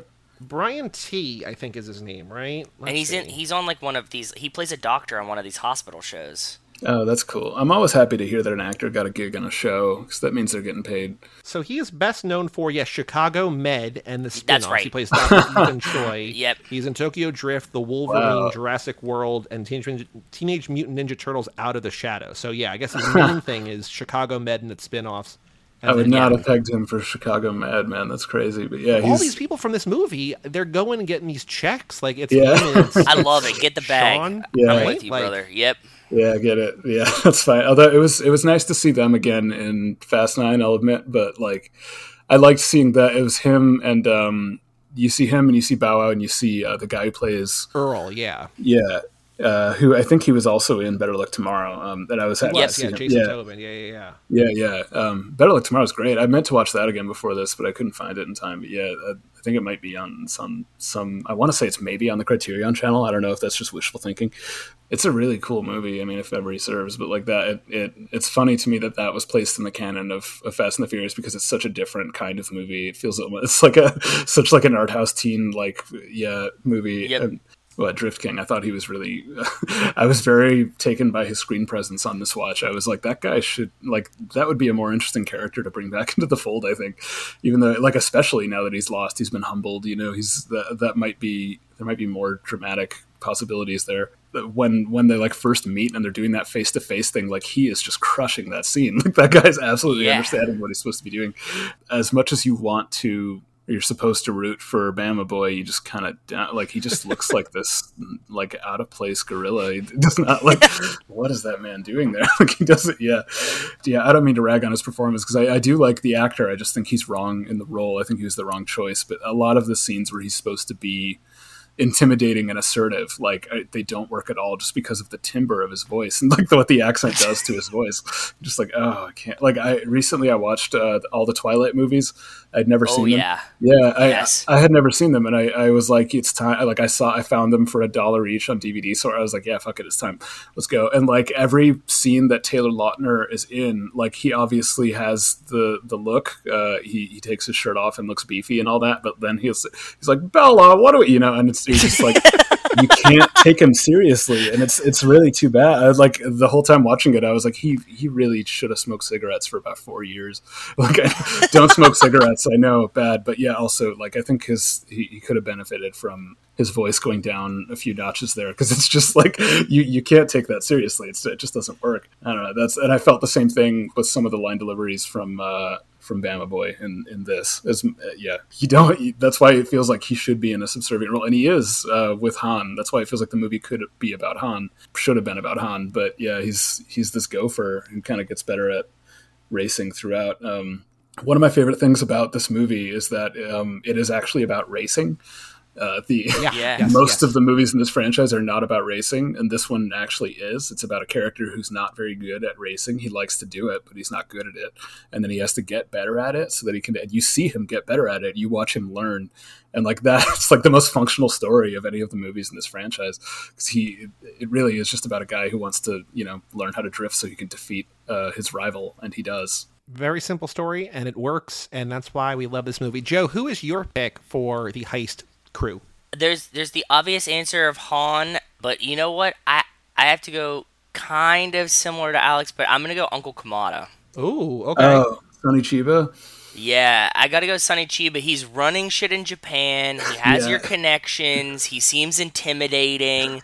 he can also kind of fly under the radar, but he seems like I keep picking these older leadership kind of guys in these movies, but I think that that's You're gonna have a whole that's it. team of people who have been there before. Yeah. Yeah, Which you is know not what a I bad mean. Like the, the experience. I'm Yeah. gonna I'm gonna win the I'm gonna win the championship with with the team that's the veterans. That's what I'm gonna do. I like uh, Sonny Chiba's outfits in this movie. They're Seems like a amazing. fun, yeah, fun role for him. He gets to come in, just do a couple scenes, and just be like wear furs and lavish, like just be the boss in every scene. Yeah, good gig, Sonny. I was so expecting one of you to say Han that I was all queued up with a Twinkie defense, and I was be like, "He's the one who can get you whatever you Twinkie's a great choice. Twinkie, I, he was on my short list too, but He is a good choice. but I'm gonna go with Han because we can't not pick Han for Tokyo No, Drift, somebody so has to I will, pick him. I will agree. pick Han. I will take one for the team and pick you know the most handsome, charismatic, cool guy in the entire Chameleon. franchise. If I have to, I will pick Han. uh, Yeah. because yeah, th- he doesn't need a defense. He's he's like the, the, heart. guy he's the lifeblood of this movie.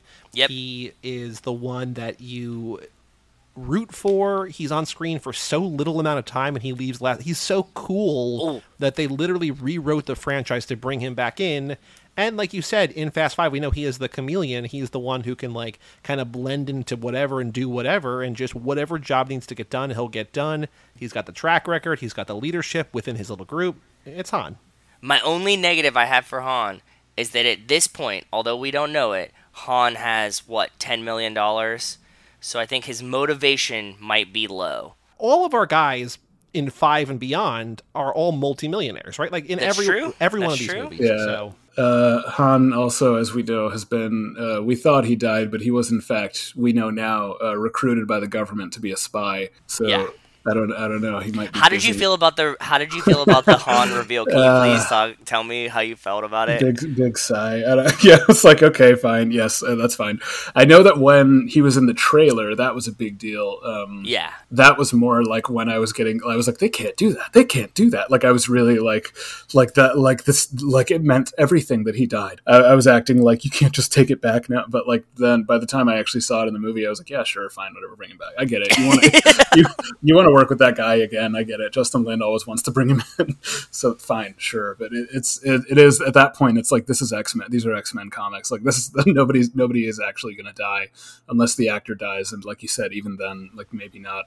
But it, yeah, that's fine. Whatever. They're all just immortal now. So like the I don't know. Yeah, I, I struggle with my feelings about it because it's very funny for me to act like like back like three like around the third or fourth movie like i, I was uh worried about these characters like we could lose anyone at any time. Like no of course i wasn't feeling that but it just now it feels so there are no real stakes. They all have money you know, like they all, they're all multimillionaires. They have Yep. you know michelle rodriguez is back. Uh dom got his baby. Uh oh i was not a fan of hobbs and shaw either. I was glad that wasn't included in the uh whatever the lineup the ranking that would be dead well, yeah, you can or not. It, it, that's a real divide among people who like. I don't think this is a Yeah. Fast and Furious movie, or people who love it. It's fun, whatever. It's it's you know. I, I don't push. We don't push that one way or the other. It's just if you want to rank it, you can. If not, it, but yeah. So you're you're not really a fan of that movie. I, no, I uh, yeah, I saw it in theaters. I, I don't like the Deadpool movies. Uh, that I think was that directed by one of the Deadpool directors. I don't know. Uh, yes, I think so. I think David Leitch did it. Yeah, it felt very much like a Deadpool movie to me, and I just did that that tone and the tone of the action and each of the sequences. I just didn't really care for. It wasn't. It didn't do much for me. I thought Idris Elba was good in it. I think he's good in everything, but yeah, I found the movie to just be kind of eh, like Yeah, David Leitch did the John Wick movies, but he also did Deadpool 2, Hobbs and Shaw, Atomic Blonde, and Nobody. So, like, for the Oh. most part, like he makes pretty good movies. It's just Did he do all of the John Wick movies, or when did he tap out? Oh no, maybe he just co-directed because Chad Stahelski did them. There's something about that kind of Deadpool style of action that's very. It, I'm hesitant to say CG, like too much CG, because obviously there's so much mm. CG in the Fast and Furious movies, but like it just doesn't. Nothing feels like it has any actual weight. It's a lot of like the long take of Jason Statham fighting guys in that room or something. I don't know. It just doesn't doesn't mean anything. Although it's funny to me now too that Louis Leterrier is coming to, back to direct a Fast and the Furious movie, and Jason Statham is The probably not transporter of it not going yeah. to be in it. Yeah, after their after their time on the transporter together, uh, which I also really liked back when they came out. I remember like seeing Transporter in theaters and liking it a lot. So let's talk now about Tokyo Drift specifically. This is your favorite movie. I think we talked a lot about reasons why, but favorite moments, favorite scenes, favorite needle drops. Like, what do you love about this movie? Well, I the guess song. I mean, we know the song. The, yeah, the the theme song is like everything. That the, song, the palpable reaction. That, have you ever seen that song like hit in public? Have you ever seen people react to that song? It's incredible. I don't Uh, think I have. I don't think I've ever seen like people like hear it like at, at a bar. Oh man, yeah, or I have. something, you Uh, yeah, I have, and it's good. Uh, it's every time it comes on, it's everybody loses their minds. Whether and I, I was like wondering if they even knew if it had anything to do with the movie or if that song just fucking goes. Because like you, I, I don't know how many people are huge fans of Tokyo Drift, but Well, we we have like a little thread going on Facebook with our friend of the show, Brian Rodriguez, where every time we hear Danza Kuduro, we film ourselves listening to it because that's and always it's always everywhere. playing at weddings. Always Yeah. at weddings. And That's when I true. was, I think I, I don't know if I talked about it on here or not. Maybe I think I did when I was talking about it. But I was just in Spain for a music festival. and I saw DJ Shadow, and he played what is it called? Three days or four days or two days, whatever the song is from the beginning of Yeah. this movie. Yeah, he played yeah. that, and I'm like, this is incredible here too. Like people in that crowd don't know that song as the Tokyo Drift song. I don't think I'm probably one of the very few people who like, oh yeah, it's from the Mm-hmm. Tokyo Drift. movie. Like people don't associate. They're just like, oh, this is a cool DJ Shadow song. But I don't think I think I'm with Joe. I don't think I've ever heard the Teriyaki Boyz song hit in public. I, Oh, wa- man. I, I need to start want that. playing it. We need to start playing it on um, Tap Tunes or Yeah, whatever. you got to just drop. Yeah, drop it at the Touch Tunes jukebox and see. Yeah. What happens. Did TouchTunes survive the pandemic? I hope it did. Oh yeah, I think so. I had a Okay, night. good. I had a night where I went out and spent too much money on Touch Tunes because I drank too much, and then probably only heard half the songs. So uh, yeah, it's it's still there, still dangerous. if you go to the so there's a YouTube whatever YouTube post of this song is, the comments on it are amazing. Uh, I remember that I would send that link around, and there's like one one upload of the Tokyo Drift song that has like hundreds of comments, and they're all like, "When mom lets you hold a shopping cart," or so, you know. Uh, yeah, that's the the reactions to that song are, are very good. Um, Well, I would say it's definitely the, it's the song that has been memed the most, like in terms of like TikTok videos or whatever, where you see somebody Yeah. skidding Yeah. through snow or ice or whatever. Like it's always Yeah. that's the song, right? So yeah, for sure. Well, I'm also another reason I think I love this movie is that um, I don't. Well, are we Mario Kart fans? yeah, I said, Yeah. yeah. So like, the, I'm not great at Mario Kart, but there's that level that's shaped like Yoshi, where you have to basically be drifting the entire time because it's just all sharp turns. And Yeah. I'm, I'm great at that level. I'm not. I always win only at that level, and then lose all the other ones in the circuit. Like I'm not that good at Mario Kart, but I, I love uh, to be drifting the entire time. It's like just the happiest uh, place I've ever been in my head. Uh, so that's like part of that is I think that's why the drift date is my favorite. They're all just casually drifting around, and it's like it feels like you're, man, it's got to feel like you're lighter than air. Like that's just that's just your where your happy place is. So that's that's how I I don't know, I, I noticed too that they're they're like this is DK's mountain. Uh, he's the only one who's made it to the bottom. That's the climactic race is on DK's mountain, and I started to wonder how much, how directly perhaps this was influenced by Mario Kart, because I think Donkey, Yeah. Donkey Kong Mountain was like a that was like N64 era or something. So it did exist, uh, and they're all talking about DK and his mountain. I just quietly wondered why, like how. I think perhaps- Justin Lin has some jokes like that in these movies, Yeah, like for yeah. Mm-hmm. himself. I think so. I think he seems like a cool enough guy that that that tracks. I get it. I think he was like, oh yeah, we'll just call him fucking DK, Yeah. and like we can just go down DK's mountain. Like that's a fun joke to me. Yeah, it's good. I love that sequence with the um all the flip phones and the, the vertical video like going Oh, in and out of the flip phones. There are a lot somehow of 1080p video though. yes, and also as we know in the timeline, this is around when Fast Five was happening. So Mm-hmm. yeah, like or after Fast Five, and they all have iPhones in Fast Five. So yeah, yeah, uh, maybe it's everybody just buys their phones secondhand from Twinkie. So. But I actually think uh, watching it this time too, I was struck by because when did this movie come out? It was like um, 06. Okay, 2006. Because there are a lot of transitions in this that then, like five or six years, uh, or uh, what was it? I don't know when. When did Scott Pilgrim come out? 2010. Okay, Because yeah. I remember it was gonna. My friends were gonna like, we're gonna have a Scott Pilgrim 10th anniversary Mm-hmm. Halloween party, and that was the first year of COVID. They're like, we're not gonna have this Halloween party. So yeah, Uh, it's 2010. Well, that there were a lot of transitions in this, even in the non-driving scenes that reminded me of what was so exciting about Scott Pilgrim when, when we all saw that. It was like, okay, well, wow, look at all this visual, like, like there's so much visual inventiveness in this, and I realized like this, what four years earlier was doing very similar things. Um, in a lot of, especially in like the first act, the transition to him going to Tokyo and all that, like it, it, it struck me that this movie was kind of ahead of its time visually, but probably nobody noticed because it was just Fast and the Furious three, and people were surprised that it wasn't going straight to video. Well, yeah, and it's also like, and we talked about this before, but it's a sequel to a movie that lost its star and then retained nothing from the second movie. So, like, yeah, two was a hard sell because Vin Diesel's gone, and then three is like, oh, there's nobody here, and it's a different country, and I don't know any of these actors, and like, mm-hmm. I don't really like unless you saw Better Luck Tomorrow, you don't know the director. It's like, what? Why are we? Why am I seeing this? So, like, it was a, I guess, like a hidden gem, kind of, but yeah, it seems like, which is a weird thing to say about a movie in this franchise, but yeah, I mean that probably was why I didn't take the time to go see it whenever whenever it came out. Especially with uh, in all the races too, like the that first race where it's like kind of going in and out of the crash, the, the broken windows and all that. It doesn't all exactly work. It doesn't all look seamless, but it is. You, you have to appreciate how like comic booky the visuals are. How it seems like each image is at like leading to the next image. Um, and then when you see something like the Fate of the Furious, where there's like almost none of that going on, it makes you appreciate what. Yeah, it's there is a tangible difference when Justin Lin is making these movies. I think that's why Sure. made- Yeah, because he makes the house style, right? We, and I think that's you know something that we've talked about on here too. But like he makes the house style, and people kind of have to follow in it. But like they're not as good, they're not as adept at it as he is, and so it like it, it looks like, but doesn't feel like in a way.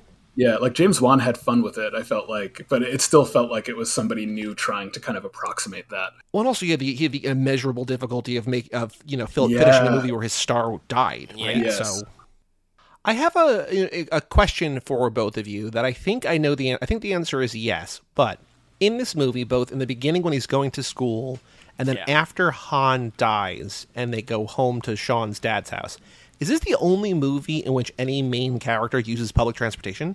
Dom's on Dom's on the prison bus. Yeah, but Uh, that's yeah. not I public that transport. kinda That's, that's private transport for sure. Yeah, It's not like you can be like, oh, let me hop over, hop over, catch a ride on that bus. That's true. I would guess so. Because like at the end, Sean and Neela take the subway back to his dad's place, and I was like, is this the first time I? Rem-? And there's the scene. I don't remember if it's in the movie or got cut. Because I remember we watched it one way or the other. But there's the scene where like they're in the subway station. There's like that fight. I think it's a deleted scene, and there's that like verbal fight before school. And so I'm like, that's in here too. But I don't remember. Like, there's never like a taxi or a bus or a train or a subway. in the first far as I movie, can remember, they- right? They, they just walk when they lose their cars in the first movie. Yeah. They're in the subway station in six when the fight happens. Ah, yes. Oh yeah, Letty does get on a subway to escape. That's true. That's a good call.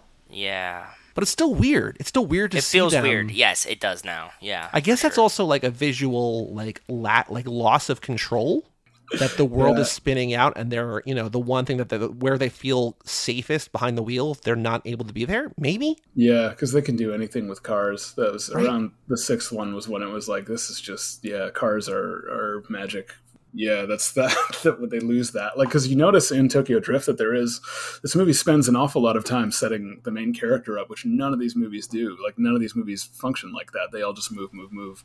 And like this one actually is like, hey, we're telling you a story about just this guy, um, which again is why it's so funny that it's such a like that the casting uh, went the way that it did. But yeah, it's none of the other movies feel like they are about, with the exception of maybe the first one, but that one is as much about Dom as it is about Paul Walker. So I don't know. It's this one really is just like here's one guy's journey through the world of racing. Well, I think no, I think that's why like 3 and 4 and like the first half of 5 work as well as they do because they're smaller mm-hmm. stories. And I think you were talking before about, you know, what you don't like about these new ones and for any number of reasons, but like you know they save the world in all these movies. And we talk about this too, but it's like I like just having you know I, I don't think we've really talked about your specific angle of one guy's story through this or one guy's journey through this or whatever. But Yeah. like four is just it's the core three or four because Letty's kind of you know not really in most of that, and then the first hour of Fast Five is just mostly the the three of them, and like it works because mm-hmm. you love those characters. You're not like, wait, who's this? What is this? Why are there Yeah, eight people on screen?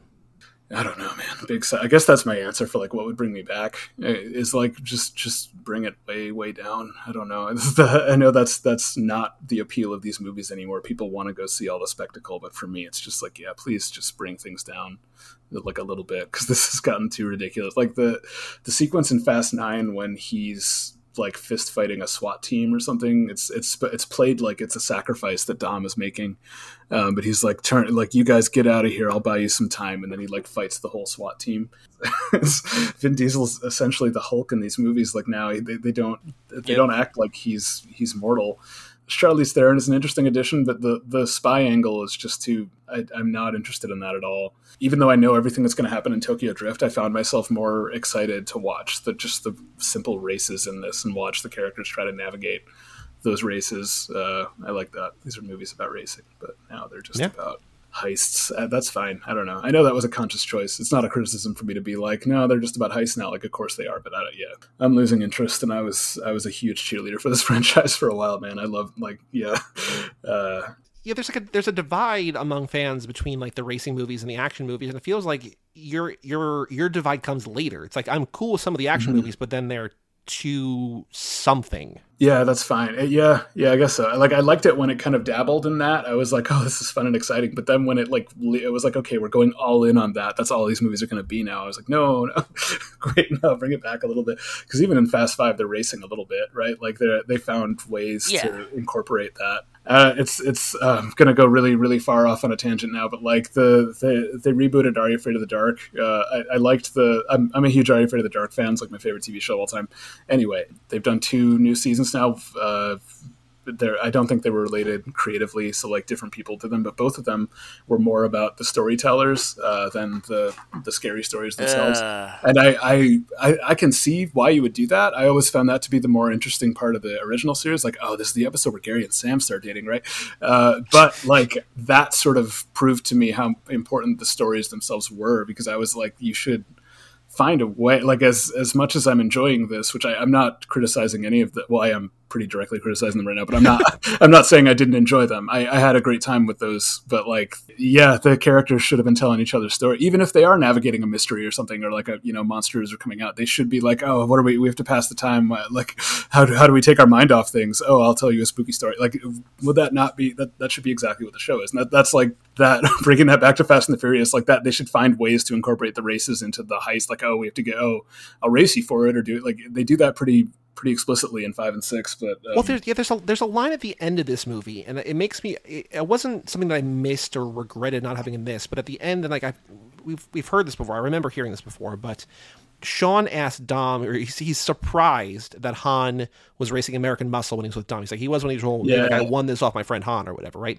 But mm-hmm. like, I wonder, like that single line. I was like, I wonder how many off-screen races we've missed Yeah. between our main characters that like. Oh, thousands. I'll yeah. bet you my car or whatever. Especially now that they're millionaires, right? It's just like I'll bet you my car that I can beat in this quarter mile or whatever, right? So like, yeah yeah it has just even if you don't want to have like that many, if you if you don't want the movie to be about racing, just do some of those. Just like I'll race you or whatever for whatever, right? Do that. was there a race in fast nine i genuinely don't remember There was in the flashback, Dom races Jacob to again. It's sort of the Tokyo Drift thing. Like if you yeah. if you lose, uh, you gotta get out of town. all right i don't even remember that so There's chases, not races. okay That's the yeah. one. I think that's the one race. And there's also like the NASCAR race, which isn't really a, a race race, right? But, like, Yeah, yeah. I don't know. It, it is funny to me. Like, I don't know shit about racing, so I don't know. The introduction of NOS at least tells me, oh, they have boosters at the very least. But like, a, a lot of Tokyo Drift is like, like the it's just like them making a face and then like I guess pushing the pedal harder. I don't, I don't like, like, like just like oh, I took maneuver. I don't know. I'll just drive harder, and that's like I'm fine. I can buy that. I don't know. That that's like I, I wish that there was more. Like, yeah, they're just not doing that anymore. It's all about these these weird heist things and I don't know, they, they at least drive a car into space. They had to get to space at some point. We've all been making that joke for how long. So Yeah. I'm not seeing races, man. I want I want like get at least one race in there that like means something. I don't think it's too much to ask. Is it five? Yeah, or six? I think it's five. Yeah, where they that's the one with the cop cars, right? Mm-hmm. Yeah, so they all like race. They steal them and they're like, "Hey, now would be a good time for a race." And you know what it is? Like it's as the audience, we're all just like, "Yeah, let's do one of those." It's been a minute. You guys, you've all, you've all just been planning this heist. You've earned a race. Yeah, have a have a race, guys. They also seem to take themselves uh, I don't know. I, I shouldn't say that they take themselves too seriously because they they're- always making jokes, but something about like they bought into their hype or something because it just doesn't it doesn't feel like I'm cheering them on anymore. It feels like they don't, you know, it, it feels like they are. I'm watching them like at the top of the mountain, and they're just like pointing down at everything else. Like I, I don't know. It, it doesn't doesn't feel the same. It doesn't. It feels So like, they're on top of the mountain. They're not drifting down the mountain, and that's the issue. correct. Yes, Exactly. one hundred percent. That's the road less traveled that makes all the difference. That's what that poem's actually about. Nicely done. Yes, yes, exactly. Actually, that. so speaking of that scene, so I, I I have like a mini list in my brain, but what racer trash films have include Fast and Furious stuff? Because I know that there's some in there's been a bunch. We've seen. Oh. I've caught a couple. Like Yeah. what we, we were watching. Like what, oh, Joey, what was like the one movie that we were watching? That was a really old movie that all of a Oh, sudden Chile and had Blacktop, I think has some. Yeah. right? Yeah, I did that. I cut I cut Tokyo Drift into two lane blacktop and did the um when they're drifting in a circle and I cut I superimposed the ring video over it too, so it's like he's drifting the ring. uh, I got I got very fixated on the ring, the entire ring franchise for a while there uh, in 2021. Yeah, and then Vertigo has two samples from it, Darby Seg and and Danielle Seg. Yeah, both of them, and they did that independently of each other. Neither of them planned that; they just both cut in. I think because so much of Vertigo is is um, is just that dude driving around. Yeah. That was really funny to see that happen several times from from two different brains. There's also like the two. Are the, were the beatdowns in Yeah, either film or were they just? no, those were separate. Those were yeah. That that was um, I think Darby did two of those videos, and I made the um, the the Sleepwave of the Drift Date, and I think those all dropped at the same time because we were all like Fast Nine was coming out. I don't know, but yeah, ah. that was that was like the screenings. I want to say they were maybe the Blair Witch screenings, so it didn't fit the theme at all. But it was just what was going on at the time. So we yeah. Sure. or Magic Mike. I, I really don't remember. We we genuinely put out so much stuff that it like yeah. at a certain point there, it, It was starts like, to blend, yeah. yeah, it was just like, uh, and then there were like two or three months. It was I put all the um, the retrospective screenings together, and we were like, all right, well done, we're screening everything again. And it was just really funny how I was like, I thought um, we only needed two or three screenings, or I, I didn't- and then I hit a point where I was like, oh, we put out like six movies in May alone, like of 2020. just like, uh, I wonder why we burned out. And yeah, but, like, there it is. Fuck. Well, that was like, you know, when, when the pandemic started, you know, at the time, I was doing two podcasts a week. We were doing this one, me and Joe were doing this one once a week. Yep. And I was doing, it was alternating Tom Cruise and Tom Hanks movies with another friend, Mike. And then when the mm-hmm. pandemic started, we're like, fuck it, let's do four a week. I was doing two of this and two of that a week. And I'm just like, this is too much. But like, we're all like, we have so much time. Let's just do everything. And then it's like, why do I feel worse than I did? And like, Yeah. oh, because I'm pushing myself too hard. Like I was doing four of those a week and playing Risk via Google Meet with friends twice a week. And I was just like, I don't have any time. Like I should have more time. We should like pause a little bit. But geez, Louise. I dropped out of a D&D game that we were playing. We were still playing on Skype. I felt terrible about it, but I was like, I just can't. I'm too busy. And it really was just because I was doing, spending all of my time doing Racer Trash. But yeah, it's like, sorry, I'm too busy to do D&D uh, like once a month, not even once. A it's like I couldn't find the time for that. Like, come on, man.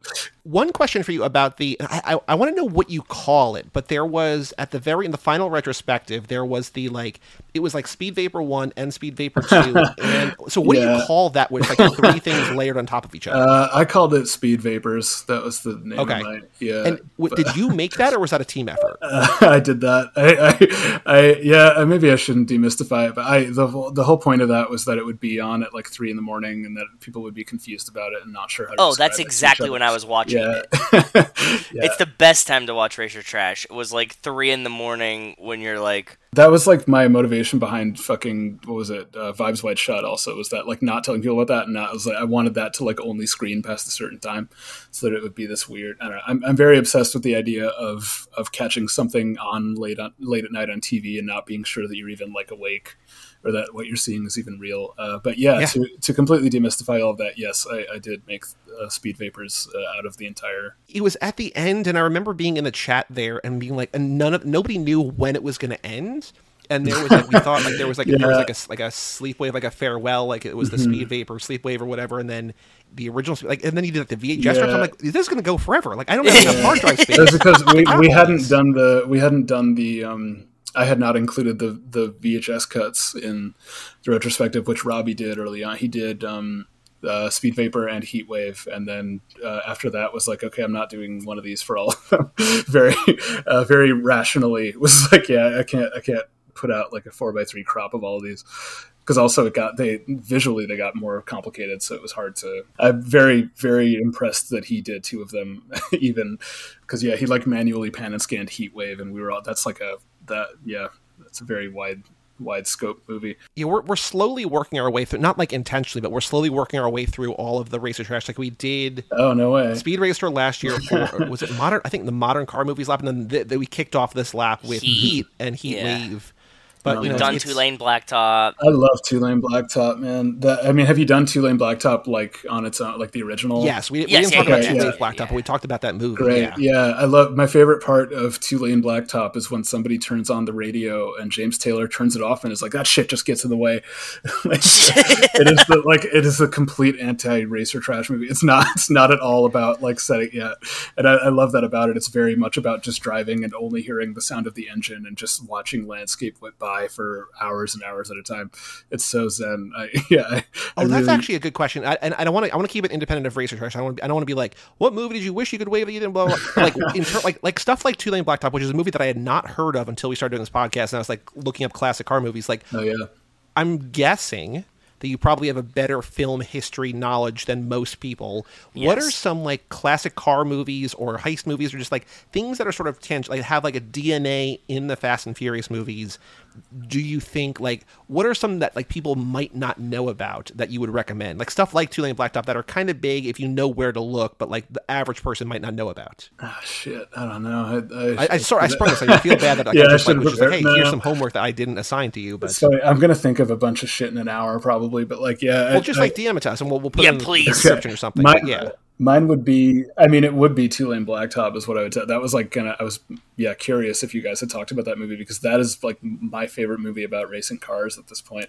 Uh, I love Speed Racer. Um, obviously, like that's one of my favorite movies too. But like the, I really fell in love with Two Lane Blacktop the past couple of years. I, I had seen it, but I didn't really get it until I watched it again um, at some point in, in quarantine, and then I was just like, "This is so." And I, I really love the vibe of that movie and how it, it's it's absolutely just about not like it's just about watching shit whip by. Yeah.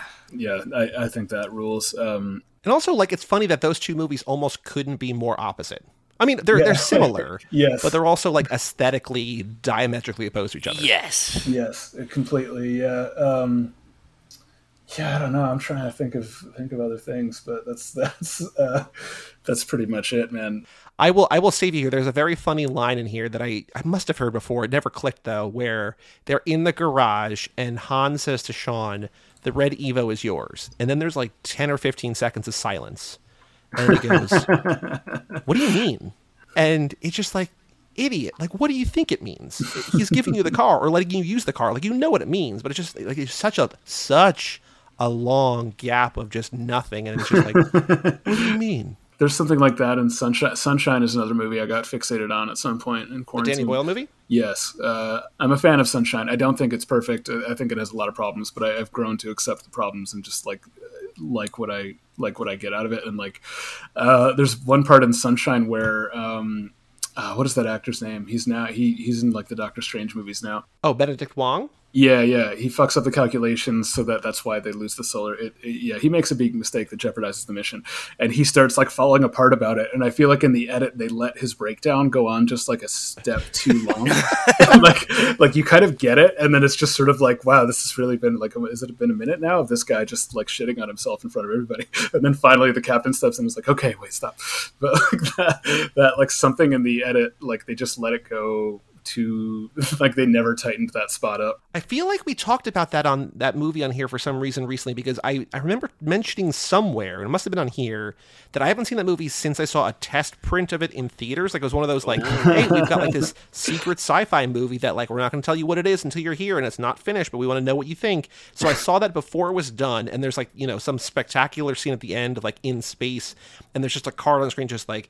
Uh, final render to go here, and just so I don't know. I haven't seen this movie since then. I had no idea that Michelle Yeoh was in that. So like you know, in the Everything Everywhere All at Once era and the Crouching Tiger era, just like let's get that revival for Sunshine, please. I want to see this Benedict Wong freak out too. I don't remember Yeah. that at all. That's fun. Well, I watched it. There was like a week when I watched it like every night that week. it was just, it turned into my like happy play. I think it was when they were still counting the election results. Um, and I, and I was just like stuck. Like I was like mentally just like, okay, well, we're just going to see what, and like, yeah, it, it turned into this thing where there were like certain benchmarks in sunshine that I would like, look, okay, now there's only this much left. Now there's only this much left. Uh, love when the crew stops to all take a look at Mercury because the, the ship's going by Mercury. Uh, but yeah, I definitely I became obsessed with it, and that was one of the moments that I, I started looking forward to. Was that like seemingly innocuous part where it's just like they definitely let that go on too far. You see the utter breakdown of a man on screen. Yeah, which is yeah, it's I mean it's a good performance too. It's just something in the edit like they let it go way too far, so it becomes like it's almost funny, and then they stop it, and then you're like, okay, that's kind of funny. I'm a fan of that movie. I didn't see. I'm generally an Alex Garland fan, but I did not see Men. Uh, I was curious. Men is good. Men Is is really good. Uh, I, I from a distance, I was like, "That looks misguided." Uh, well, the, the issue with men is that like the people who need quote unquote need to see men are never going to see it. It's just like Yeah. yeah, men are terrible. Like, but like people who think men are just brought up that movie today. Like, like literally, like right before we started recording, she was like, "Oh yeah, men, I want to see that." I made myself laugh really hard in theaters to see some guy like on, like in the in the crowd somewhere and being like, "What the fuck is wrong with this woman? Like, why is she being so tough to all these men?" And I don't understand what's wrong with her because like, the whole thing is just like every dude is super creepy to Jessie Buckley, Yeah. and so just it. I made myself laugh thinking there's some guy out there that she was thinking she was the problem. All these men are acting perfectly normal. Yeah, yeah. I don't know. They're just trying to be nice. They're just trying to help her out. What is wrong with them? I just I haven't seen it, so I can't criticize. And I, I like I really loved um, Devs. I was a huge fan of Devs. I like I didn't love it. I, I liked it. I wish I liked it more. I got a huge kick out of it. I like. I mean, at a certain point when you got Stephen McKinley Henderson just like reading poetry over like montage, that you're like, yeah, this is great. I'm, this is my shit. I'm into this. Uh, but I don't. Men just looked like uh, like are we do we're doing this now? Like now now is the did you just get into this? Or like get into gender theory or like start reading about misogyny I mean, like if it wasn't Jessie Buckley I wouldn't be on board but I just you know she is maybe my favorite actor going today and I just love her so much. Oh, I'm really? like all right I'm in I'm in what Let's else do, do what what is your favorite movie of hers? I think uh, Wild Rose is incredible I haven't seen it. It's her like the song at the end that she sings will make you cry. I'm thinking of ending things she's incredible in. Okay. She's great in Chernobyl. Like there's just like I've I've not seen her do something bad. That's interesting. Yeah, I, I guess I've just missed most of this this person's work because yeah, I, I, didn't that didn't really. Oh, the Lost Daughter, she's great in too. Like yeah, she's oh, she's been around for sure. Oh, and there's also like a PBS Romeo and Juliet that she did like during the pandemic, which was great. So oh, nice. Yeah, it was cool. It was cool. I'll watch that shit. Yeah, that sounds good. Yeah, I mean, it, it looks. I'm sure everybody in Men is great performance wise, but yeah, I just I it, it well, the thing like, is, there's only there's only two actors. It's her and a dude. That's it. Yeah, that guy. And the dude plays uh, every part. What's his name? Isn't Rory Cochrane? He's the guy who He's the guy who uh, fucked the pig in, in Black. Oh, uh, Rory Kinnear. Rory Kinnear. Rory Kinnear, yeah, and I'm sure he's great in it too. But it just seemed like one of those like things that like okay, well that was an idea that you had. Uh, I don't know if this is the movie. Like you, it seems like you have uh, like yeah, uh, must have been a good pitch. I don't know. I shouldn't shit on it. I haven't seen it. That goes against like everything. But yeah, it just seems. I was like, uh, oh, okay, this looks uh, misguided. it looks like an interesting thing for you to do. I don't think that's a wrong take from the outside. Yeah. I will say, I think it, it, works better than maybe it should. But you know, if you're like, mm, maybe not for me, then you can just it. Just watch Annihilation again because Annihilation's like perfect. Yeah, I like Annihilation a lot. Um, and I, I, love 28 Days Later, but yeah, I'm, I'm uh, I, I, thought Devs was really cool, but that was definitely like an early quarantine. Like, I absolutely need a show right now. It was weird sure. that yeah. Uh, sorry, I could I could talk forever about. No, no, no, no, no. I like it. I mean, we this is like the 14th time or something we're talking about Tokyo Drift, so like we yeah. definitely don't have any more. Yeah. you want to go up to that? Is this like that podcast where they watch Grown Ups 2 every week? Well, so this is our 11th time through the movie, but we've also we did an ep- I've a seen Tokyo one. Drift like a hundred times before we even like started this. So we did a bonus mm-hmm. commentary on it this lap. We also talked about it for two other podcasts. So this is at least the 14th time that we've talked about it on a recorded thing. So like I have one more note, but like I don't know. I still find new things in these movies. I don't know how, but please, whatever you want to talk about, it's it's welcome. Because what's your next note? What's your what's your one more? My note last note is Sean's dad says the nail that sticks out gets hammered, and I was like, oh yeah, huh? Because there's also the Uncle Kamata for want of a nail. So like all these yes. old dudes in this movie have nail anecdotes. They're like, here, let me tell you a story about nails. It's like, what? Why? for want of a nail. Yes, that's great. Uh, that is funny. I, I think Sean's dad is an underrated character it's funny that Sean shows up and he's uh he's we never see that woman again, right? No. That's not yeah. That was that a prostitute? Is he? Yes. yes. Yeah. Okay. Sure. He's just getting his fuck on, and he's like, "Oh, sorry, I didn't know you're." And he's a good dad. He kicks her out. You know. Unfortunately, I mean, I hope he still paid her. Sex work is work, but uh, it's funny to me that that happens, and then later on, he's just kind of this like he's always criticizing him, and uh, yeah, it's it's uh, I, I, found myself kind of fixated on their their whole relationship there because all Sean does is say, "This is my mess, and I got to clean it up." And he's like, "All right, well, I guess you can do your illegal street racing, and actually, you can have my car, and you can fix it up to do your illegal street racing." But yes, the, the nail metaphor is uh, interesting that there are several of those. I, I you know, the, the Uncle Kamata speech I think is like iconic. We've talked about that a lot, but I don't, I never put two and two together that they're both talking about nails. It's like yeah. they're different, sort of different modes or whatever. But yeah, man, what is going on? It's too bad him and Sean's dad didn't get a scene together they could have really broken it down about nails. Would love it. Yeah, like old guy, old guy chatting. You yeah, know what I mean? I think they could have related with beyond the language barrier, but they, they should have both been at the race, like dad's at a soccer game or something. Then like, oh. oh that's, that's, my boy there. Oh no way, yeah, that's that's, that's my boy over there. I think that would have gone well. I, I, saw this. Uh, another thing I, re- I, I was thinking about watching this movie again. I saw the soundtrack for this movie on vinyl, I was in a record store last weekend and Oh, I saw they had it on vinyl, and I, I was like, huh, like I, I was kind of surprised. But watching it again, I was like, yeah, this is Like is an actual press? Like I need to go Yeah. buy this on Discogs. What the fuck? No, was this the record store day one? Remember Yeah. Wes sent that thing a couple months ago? I think it might be the new pressing. Mm-hmm. there was a record store day sticker on it, so yeah, they- they still had copies. But yeah, and I considered it. I was like, I don't have that much money right now. I probably shouldn't buy this. But I was like, if it has the because in my the sleepwave that I made, I only used music from the movie, which is not usually the case. But I found slowing and reverbing and like laying it all on top of each other actually produced something pretty like usable for me. So I that track, it's called Neela Drifts, is actually a really good piece of score. I don't love the whole score, but I was like, uh, I was like tempted to get it just for that. But watching it again, I was like, yeah, this is all pretty good work. I mean, some of it's pretty generic. Sometimes you want to bring the energy up, so you just start hearing that guitar riff over and over, and you're like, yeah, I get it. But it is a, it's, yeah, it's a pretty good score. It, it feels very. You always wonder. I should say, I always wonder how appropriate certain things are. This movie doesn't seem to fall into that trap of like it doesn't really present, or at least in the score, I feel like there's not like mystical flutes every time a Tokyo thing happens. Yeah. Uh, and that's like, you know, I was like, uh, that was something that stuck out to me watching the Twilight movies. It was like, oh boy, yikes! Like every, almost every non-white character in this is introduced as some sort of mystical, like, like there's, Yes. there's always these these flutes about like all these like weird monster people, and then you read about Stephenie Meyer and how she like was was saying that she- Mormon. Yeah, and she wanted apparently wanted all of the cast to be white. The only reason Yep. that there's a black vampire in the first movie is because Catherine Hardwicke pushed for it, and she was like, "Okay," but I don't, yeah.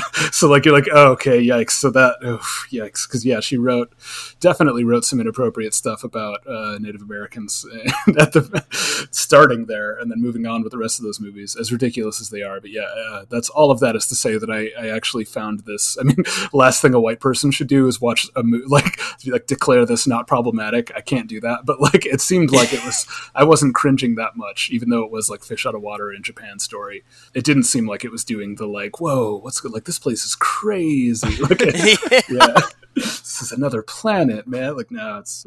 it's I, I want to give I want to take a moment to give a shout out to Twilight Slumber Party, which I think is on hiatus right now. But there was a podcast on our network that only talks about those movies. So check out that. oh, I didn't. I know did a whole I did a whole cycle with them.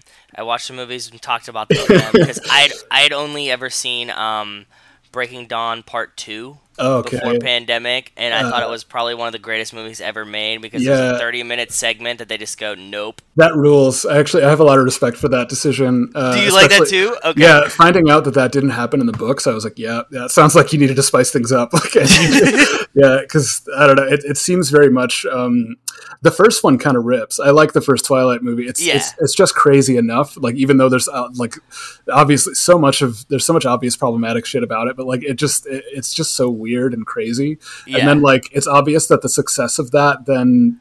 New Moon is like the most boring movie ever made, Yep. like by Yep. far the worst. You know, just like this is forever long and it makes no sense. Like, why are we doing anything we're doing in this movie? And it's just so clear that like the it made its money. Stephenie Meyer got a more powerful position in like the way things were dictated, and then it was like, okay, New Moon is a boring adaptation of a boring book, and it's not like this is not it's not doing anything for me. And then by the time you get to Breaking Dawn Part Two, you're like, yeah, please, like throw in a bunch of shit that didn't actually happen. yeah, and then just rewind the movie Yeah. and be like psych, and then the, like Yeah. the psych moment when I was watching that movie was like, this is the greatest thing I've ever seen on film. Like, Yeah. it's incredible It's that we just watched 20 minutes of a battle Mhm. scene and they're just like, nope. I'm a big fan of the fact that Peter Facinelli, who I knew primarily from Can't Hardly Wait, uh, as as the guy who says I'll kick everyone's ass in this room, he got the gig as the the uh, the vampire dad. That that to me is like um, getting the what Chicago Med gig or something like. Okay. like I don't even th- like I don't even think he's a great actor at all. I just I I, I was just kind of tickled to see that he got he booked a gig on five like teen movies as the dad.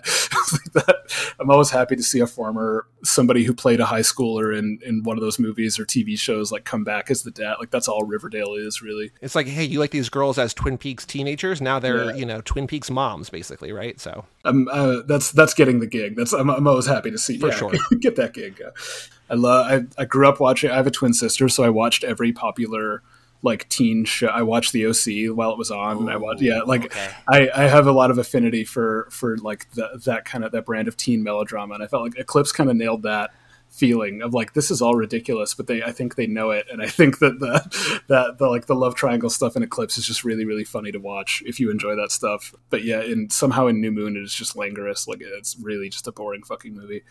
Yeah, so there there are highs and lows in the Twilight franchise. I'm also much more forgiving in general of movies these days. I think. yeah. Yeah, there's, there's there's definitely a sense of like, oh, there a movie was made. It's a miracle that it was made. Let's just enjoy it. Even Yeah. if it's not good. if, if it makes me forget about the world for two hours, that's a that's a mm-hmm. win. Also, my friend was saying I was talking to my friend Jake um, about this, and he he brought up a point. Jake was in Racer Trash. He he brought up a point that um, he was like, if you watch how sexless movies are now, the Twilight movies, when you go back and watch them, are like it feels insane to be seeing that. like even them talking about it, because that none of the Marvel movies like seem to broach the subject. That's right. Like, I never thought about this. That's very strange. Yeah. Movies need to be hornier. Make make Yeah. movies horny again. and like it's funny because Twilight is so clearly Mormon. It's so like like the Mm-hmm. The whole like the the crux of the third movie is that he won't have sex before marriage, and she's like literally begging him. So like it's funny to see that impressed upon those movies, yet somehow they are like ten times hornier than, in spite of their their their the clearly deep seated like problematic values, they are much hornier than any mainstream release you would find now. It seems like Very true. Very, very true. certainly anything with vampires and werewolves like fighting each other. Anyway, yeah, we could stop talking about Twilight now. Sorry. That's Joe, do you have any other notes about Tokyo Drift or Twilight? No, I, I firmly came into this knowing I just wanted to hear Alex talk to me for as long as we're talking. So that that's all I like. I I was like I'm picking Uncle Kamata and stopping there. That's what I wanted to hear. That's Sorry. funny uh, because I am a video editor, so I, I I was very mystified about why I was being asked to be on a podcast at all. Oh, because we we just like we had like a huge racer trash boner for like Yeah, yeah. Eight that's, months. That's exciting to hear. Thank you. But yeah, it's uh, I'm always gonna think I'm always gonna be like you know people like like whenever people reach out to me or like you think you want to hang out with me like I edit videos like all the time. like, that's the video editing takes place in a cave and you don't you know like it's just Yeah. like, funny that you would think that would translate. But like yeah, Well, no, I I'm- think there's also just like there's clearly an obvious. It's been obvious. An this that appreciation. Just, it's appreciation Yeah. and like a passion for the movies, and like the fact that you don't like them just shows that like you how much more you like the original ones. Like you're still Yeah, seeing the new it's true. ones, even though you don't like them, right? I, I wouldn't be as upset, but like now, now I am just like, yeah, it's like seeing a friend who's gone the wrong way or something. It's just like, uh, yeah, I'm checking in on him, but I don't know, man. I don't, I don't like the decisions he's been making.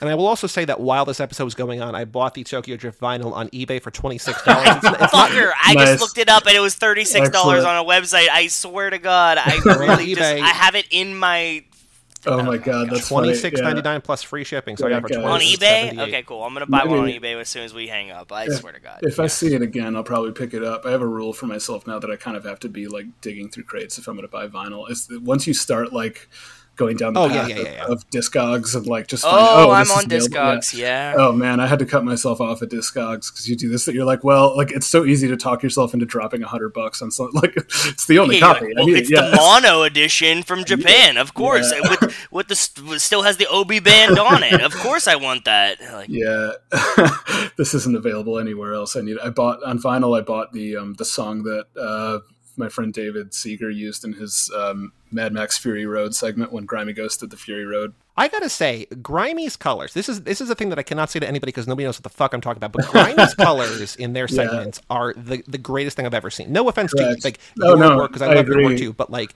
Grimey's colors blow my mind every single time. He's a good friend of mine, and I'm, I'm very like I, I've used his work at, like as palette for my like I've taken screenshots of his segments and then done the eyedropper and been like, that's the shade of pink that I need here. So I need it. Yeah, like, it's, It's unbelievable. Yeah, he's he's incredible. I don't know how he does it, but he's got he's got a perfect um, eye for color, I guess. And you always know that it's him too. like it's it's Yeah. very identifiable.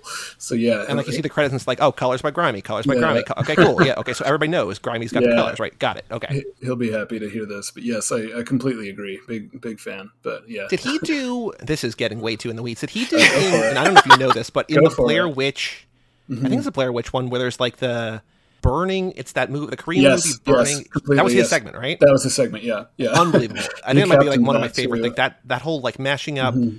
I'm thinking of ending things with Burning, with Blair Witch, with like one or two Yeah. things. I'm like, what the fuck is going on here? And Silent Hill, he got a lot of Silent Hill in there. yeah, Uh, unbelievable. Yeah, I've, I've played Silent like we were playing through the Silent Hill games and texting each other, and it was just yeah, it's very funny to be to see his fixations kind of come out and everything that that he does. But yeah, that it was his idea to do Blair Witch, and I thought that was a great like. I'm really glad that we did that movie. It's very cool. I, I like. I think that turned out very well. So now here, Yeah. very important question for you, Alex. Are you ready to find out which Fast and Furious character you are? Oh sure, yeah. So we created a personality quiz.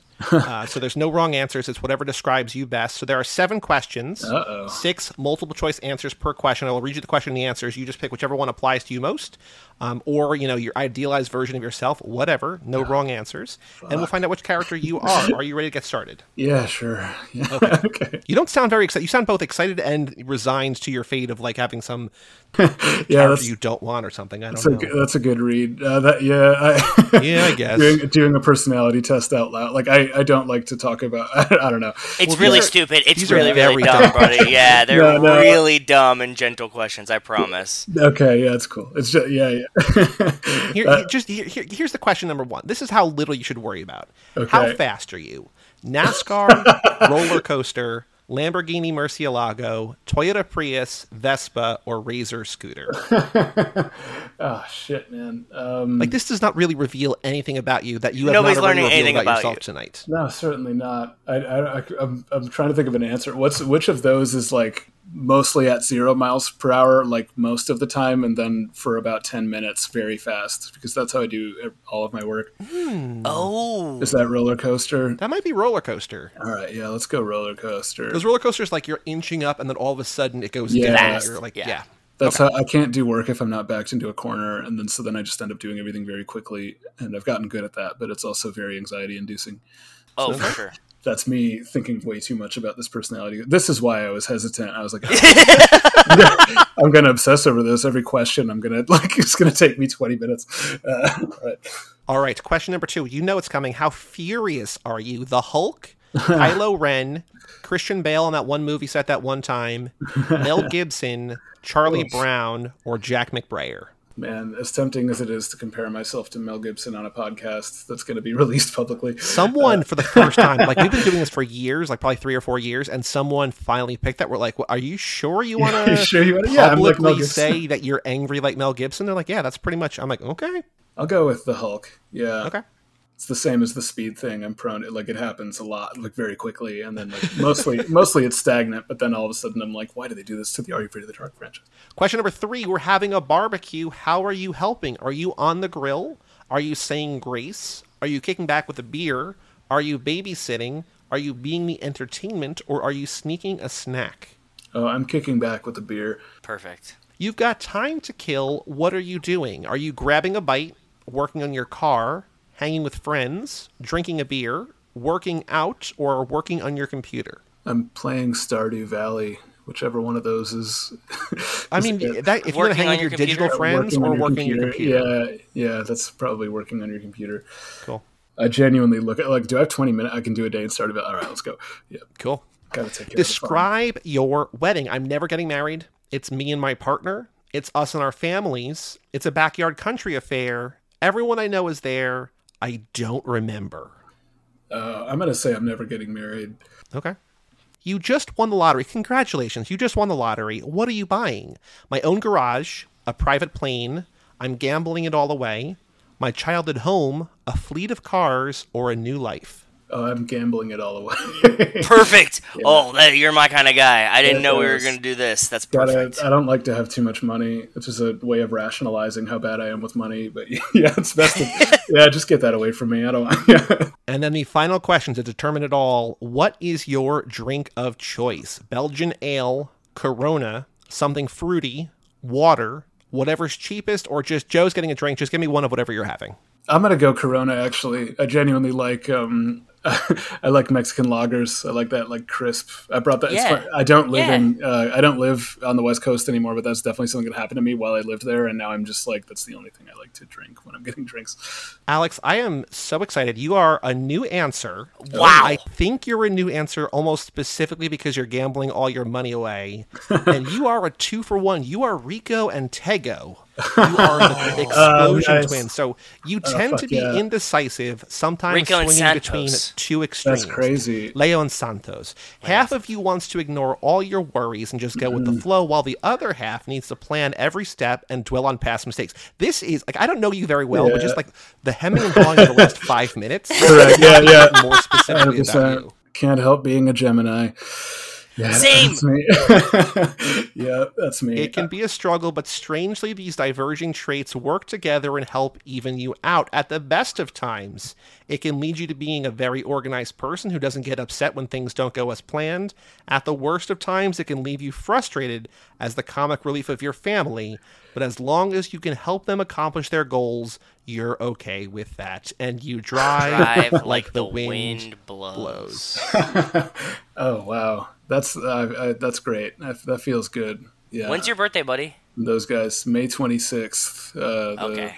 The day that yeah that Racer Wave premiered. Oh, that's cool. That's Yeah. really cool. That was the whole reason. It's I was like, oh, I wanted to do a Vaporwave Cut a Speed Racer. My birthday was like three days away, so we did it in that in time for that. But yeah, that's yeah. That's super, super cool. Uh, thanks for saying so. But yeah, it's I, I'm happy to hear that I'm those twins. Yeah. that- so that now you for are the twins, but do you have a favorite character? Do you have a favorite character in any of the movies? Doesn't have to be Tokyo Drift, but favorite character in the franchise. You know, they can be gone. They could be in one movie. They could be a main character. They could be background character. Favorite character in any of these movies? That is a good question. It is probably Han. Okay. Yeah. Han's great. I, I was a fan of his presence in Six. Also, that I have to say, um, Giselle's death in Six to save Han was the loudest collective gasp I've ever heard in a movie theater. The Ooh. entire crowd gasped when she did that, uh, and that's I guess what I mean by like the weight of these movies is gone is because no moments Yeah. like that happen anymore. But that was like what, like that that, yeah, that really had a huge effect on the crowd I saw that movie with. Even with the that was in the Rumble Seats theater, so like yeah, that that was a You heard it over the rumbles. Yes, that was quite an experience. Yeah, so yeah, I, I think it's Han. It really feels like What's the right Mm. answer? I don't know if they're Yeah, setting him up answer. for what. I I don't want them to have to be spin-offs. I genuinely just want them to do the ensemble, but have Dom be less of an important character because he's the focus on him is what's killing these movies. I think, which he absolutely is what made them at the beginning. But if you're going to do ten movies, man, we got to mix it up. Like it can't always be about you. Yeah. One more question and then one more game. We are pulling a job, so we're like fast forwarding to the next movie we're going to cover in the Fast and Furious franchise is Furious Seven, of course, because we go chronologically, not release order. And so Oh. in that movie, they pull a heist. They do have Roman go out and shine bright like only Roman Pierce can. If mm-hmm. we're like Alex, we're pulling a heist. We're going to walk away with thirty million dollars. We're going to split three ways, but we need you to go to the room next door, and we need you to distract them the only way that Alex Jacobs can. Yeah. Shine bright like you do. What song are you singing a cappella karaoke style? Either so good you can't, people can't take their eyes off you, or, Or so bad they T-Pain can't as the look away. What song are you singing to distract an entire room full of people? I was gonna say I would just talk to them about the Are You Afraid of the Dark? What's happened to the Are You Afraid of the Dark series? I'll, I'll say that. Are you afraid like of the dark? 'cause I could do that for a long time, but if it has to be a song, it would probably I don't know. I haven't done karaoke in a while, but my my song was always um, uh, "Space Oddity" by David Bowie. Okay. Great song. I'd probably great do song. That. Just like We've never had that, I don't think. I love That's that a great song. the journey of that song. I do like the picture of you as like a Latter Day Saints. Like, hey, do you have a like going door to door? Like, hey, do you have a moment to talk about? Are you afraid of the dark? What happened Are You Afraid of the Dark? Yeah, because I, I I am a huge fan of the whole series. I've watched every episode multiple times. I don't think I think it goes off the rails when uh, when Tucker is older. You do the newer cast with like Elisha Cuthbert. There's some good episodes in there, but it's not quite the same as the the. I need to crowd with revisit it again. Yeah, we did it in college at one point. Like we we like rewatched like a bunch of the old ones, Yeah. and it was glorious. I ne- I need to revisit Mm-hmm. again. You you pitched, you sold me. I'm down. It's fun to I'm gonna rewatch them. Honestly, the reboots are good too. I, I would not say you should avoid those. I just think that they should. It makes sense to me that the the ball swung that far to the other side of things. Like Yeah. now it's just a serialized thing about these people who have a story, scary story club. But I genuinely think it, it has to be both worlds. Like you have to use one should inform the other and back and forth, and that's why they should give the series to me. Uh, I'm so glad that Nickelodeon listens to this podcast. Uh, but yeah, I, I think I think if you were to get the reins, it wouldn't be because of the podcast. I think it would probably because of Racer Trash. But we will also take the credit that if you get the reins, Oh, are you if afraid you of the dark? do, because Uh, I did three. I did three. Are you afraid of the dark episodes in Racer Trash that we vaporwave? Well, I mean, just the fact that like you had such a media presence there, like you're, I mean, this is listened to by 30 million people. Like we are the biggest podcast that no one's ever heard of. But I, I do think that like your your footprint and your impact for like the thing you did for two years will slightly eclipse this, but not not by much. but you know, Thank you for saying so. I don't know. I'm still sort of yeah, like uh, trying to like you know have a life after. So it's like I kind of don't know what to do with it. I love talking about it, but yeah, it's it's just uh, it's funny to see people discover it now and then be like, oh yeah, it's over, and they're like, why? And you're like, I don't know, just we don't hang out anymore, man. Just leave you alone. Yeah. uh, and that's like it's it's very funny to see it re- kind of refused to die. there's almost more releases now that you're dead than Yeah. it was when it was living because there's like all different discords. Like I don't, I don't know, I, I don't do any of the stuff. I just like hang around, but I'm in like eight discords because of this stuff. I'm Yeah, just like, now okay. there's now there's all these new groups, and it was just funny that like um like you could have been doing this like wow we were doing. It was funny that like we Yeah. like Racer Trash had to end before people felt comfortable like springing forward with their their different groups because a lot of them are not had nothing to do with you know not it's not like it's it's former Racer Trash members like like Segfest. It's all just people who were fans, and they're doing really cool work. And it's like yeah like. You guys could have been doing this the whole time. It's like I guess we needed to die before you felt comfortable doing it. I don't know. Guess so. I don't know, man. But you know, now we got people waving lost, right? So that's Yeah, the yeah. fact that they're doing that. I'm I'm down. Okay. One game to play. It's called This Ain't No 10 Second Race, aka Boy Do We Have a Podcast for You. Boy, do we have a podcast for you. Come and check out our show. Yeah, yeah. I don't remember if I told you about this or not, but you have a little bit of time as I review last episode. But this is where we go on twitter.com, everyone's favorite website, and you find any tweet from someone you don't know who's tweeting about the Fast and Furious franchise. Send it to me either on Twitter or in, in Zencastr, and we will respond to them from the Too Fast, Too Forever account, just encouraging them to listen to the listen to the show because they're like, this person is tweeting about like, uh, you know, da- Sean's dad talking about the nail monologue. It's like this person knows these movies inside and out. They should be listening to this. So take a moment, go on Twitter, find a tweet from anybody. Once you have it, send it to me. But I'm going to review last episode's picks. Joe, we did Fast and Furious Six with Iffy Wadiway Yep. you found Ellie Rose at Ellie Rose, a guest, always have been and always will be the biggest fan of Fast and Furious. And we said, you may be in contention, but you're going to have to compete with us. Boy, do we have a podcast for you. Nothing. Swing and a miss, ah. unfortunately. I found Danielle at Danielle Lou Camp. It really amuses me that the only person in the Fast and Furious franchise who has stayed dead is Gina Carano. And we said she was on the wrong team, bitch. Boy, do we have a podcast for you. Nothing. Damn. And then if he found J.D. Thorne, colon, The Rise of Gru, which I don't think that was his name last time, but maybe it was. Gru, Minion Fever, sweeping the nation. Yep. The Fast and the Furious premiered on this day in 2001, which means it is now officially of drinking age. Salute me familia. And we said, thanks for sharing the starting celebration. The next Corona's on us. Boy, do we have a podcast for you. It got a like from Simo, past guest of the show, Simo, but we retweeted this, and like eight listeners of ours liked his tweet, and JD Thorne could not even be bothered to respond to or like our tweet. So ah. swing and a miss across the board, zero points. Alex, there's a complicated scoring system.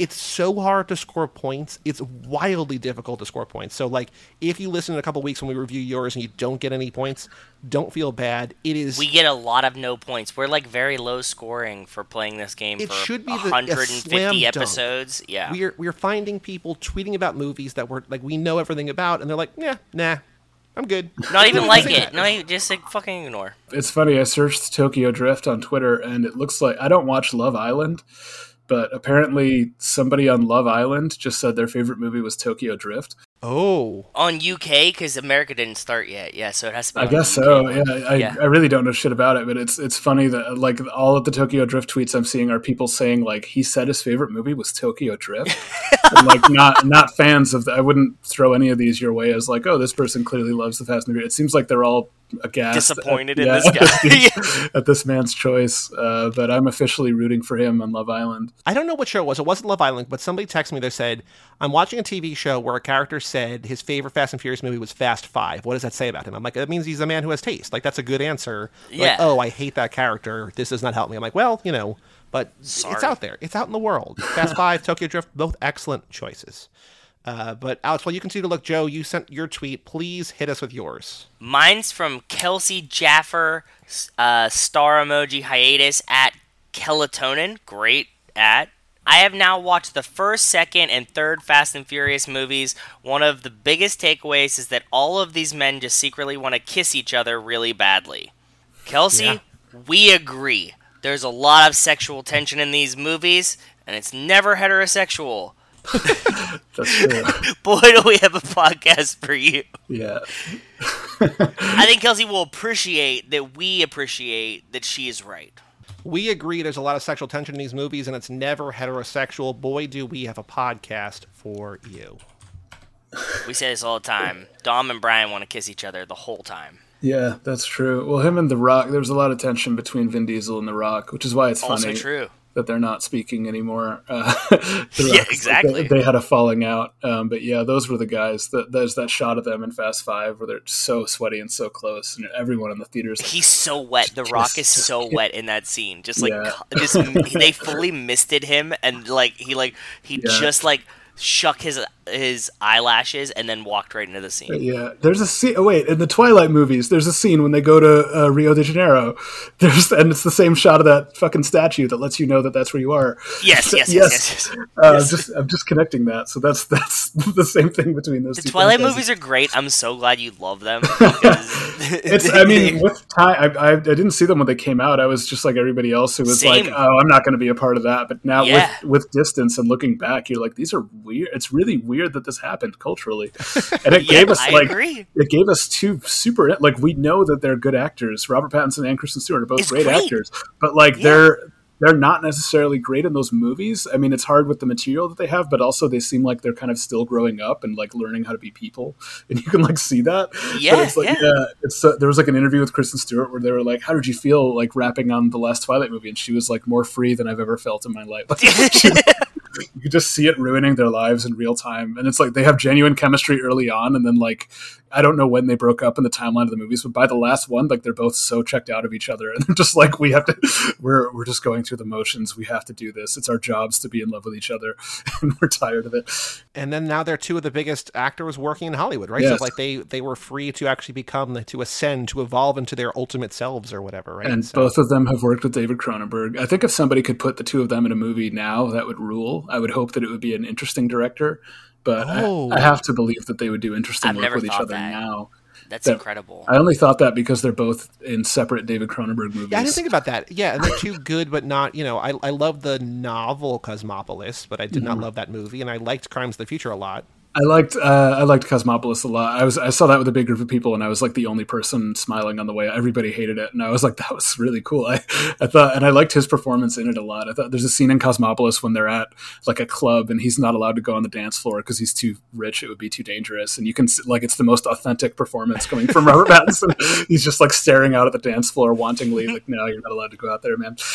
that, uh, and I loved Crimes of the Future a lot. I thought Kristen Stewart was great in it.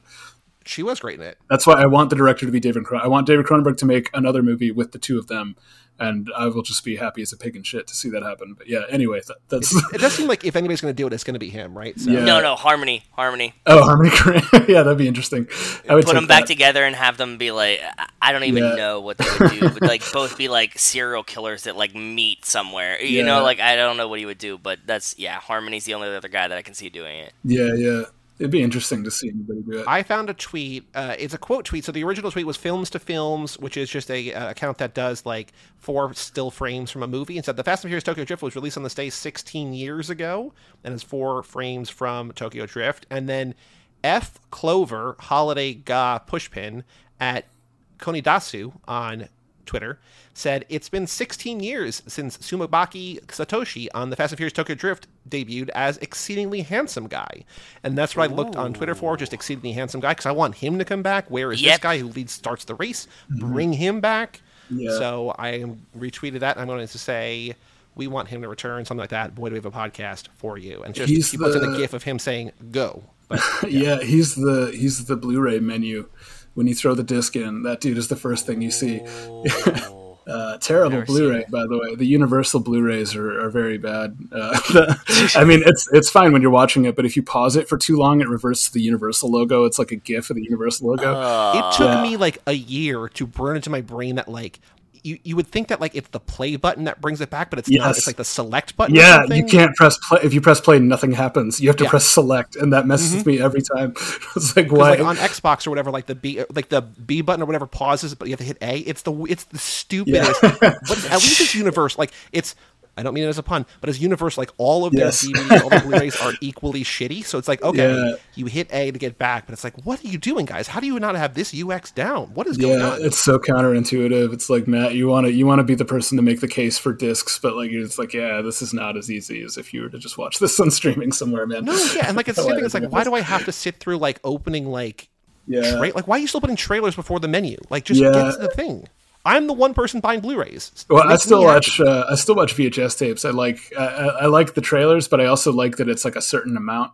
I don't know. I, I like the layout of a VHS tape, but you also kind of know what you're doing when you throw a VHS in. You throw it in, and you can like go make food, or I don't know. You have a minute. Uh, but Yeah. yeah, the, the Universal Blu-rays do that thing where they connect to the internet and find new trailers for you. And I, I Oh, that's really weird and creepy. I dislike that because I want the, I want the the thing to be kind of a time capsule of when I got it. So like I want it to just show me the like the weird Liam Neeson movie that I forgot existed instead of showing me the new Minions trailer or something. We've probably talked about it on here, but one of the past guests Yep. of the show and friend of the show, Christian Larson, there was on the Passenger 57 VHS. Uh, it was a prized possession of his because, not for the movie, because we didn't care about the movie, but there was a trailer for the Jeff Speakman film Street Knight before Passenger 57. so we would always throw the Passenger 57 VHS in the VCR and only watch the trailer because, like, it was sort of pre YouTube or like before this was on YouTube at least. And it was just this, like, this artifact. But yeah, if that was an internet connected DVD, Street Knight wouldn't be on there. It'd be some other new bullshit. So, like, yeah, don't bring it want that. back. Give That's us not Street Knight. interesting. Yeah, yeah, exactly. Yes, I'm I'm Team Street Knight. I want it to be. I want the artifact. I want all the like things I have to be these weird. Especially when you get physical media, like you want it to be like some weird moment in time preserved. You don't really care for it to be. I, I don't want online connectivity. I could just find that shit online, man. Exactly. All right, Alex, did you find a tweet for the game? I'm so glad we got to talk about that. Um, uh, yeah, I found. I sent a tweet to the Too Fast Too Forever account. Okay, there we go. Got it. Okay, cool. Yeah, TJX Lamar says Tokyo Drift is easily the best in the franchise. It's clearly a response to uh, the Love Island thing. Pretty Okay. simple, but this this guy likes Tokyo Drift, so I, I think uh, So I'm gonna, unless you want to add to this, I'm just gonna say because he says easily the best in the franchise. I'm just gonna say easily. Boy, do a podcast for you. yeah, sure, go for it. That's I don't want to add to it. You guys do this. You hassle people. I don't. I have a pathological fear of bothering people, so I would never do what you're doing right now. But you, you do it. Go ahead and do it.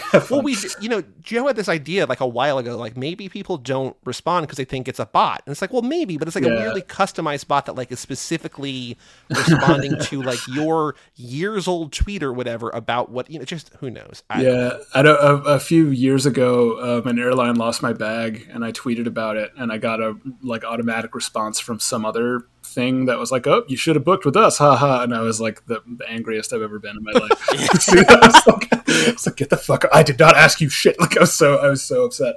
Uh, so yeah, maybe it's like that, but I don't know. Suggesting a Fast and the Furious podcast is is a different beast. we're doing it from a good place, eh, but it's also Yeah. still, yeah, it is, it is definitely hassling them in a little way, but you know, whatever. Well, it's very. It's like you brought up the Latter Day Saints before. It's very much like that. You're like you're, it's more like you're you're offering a pamphlet. Yeah, you don't have to listen. I'm not forcing them to. Yeah, Just- let me tell you about this. you might like this. The description for this episode is going to be about not about the Fast and Furious, but it's going to be about Twilight, and it's going to be about Are You Afraid of the Dark, and it's going to be about Racer Trash. Like, there's no, there's Yeah. like the amount of Fast and Furious content we talked about is probably less than the other stuff, but that's exactly what I want. Like, just Exactly. Yeah. Same. Yeah, that's. I imagine your eleventh time through. You, yeah, you're happy. You're happy about that. Uh, so thanks for letting me talk about Are You Afraid of the Dark? Because that's Well, one thank of you my- for coming on and talking about Are You Afraid of the You Dark. This was an brother. absolute treat. Thank you so much for joining us. What would you like people to f- know about you? Is there anything that you want people to follow you or check your workout, or what do you want people to know about Alex, aka Spiffy? That so Spiffy is from Monkey Island, right? It's a Monkey Island reference. Yeah, yes, yeah. Uh, that's that. Yeah, I, that and was it's coming back. Yeah, I'm excited for the new one. I think it looks great. Uh, apparently, they caught some they got some heat for changing the art style, but they've done that a few times in that game series. I'm I'm excited that Ron Gilbert is coming back. Uh, I think it's I think it's going to be a fun game. I'm excited because they got, those games got boring, and I felt bad that like I would I'd be like, oh, I was obsessed with the Monkey Island games as a kid, and people would like point at the ones that the later ones, which are not very good. Boy, I'm so wow. Yeah, um, let's talk about Monkey Island for a while. yeah, what did you do bringing this up? Uh, yeah.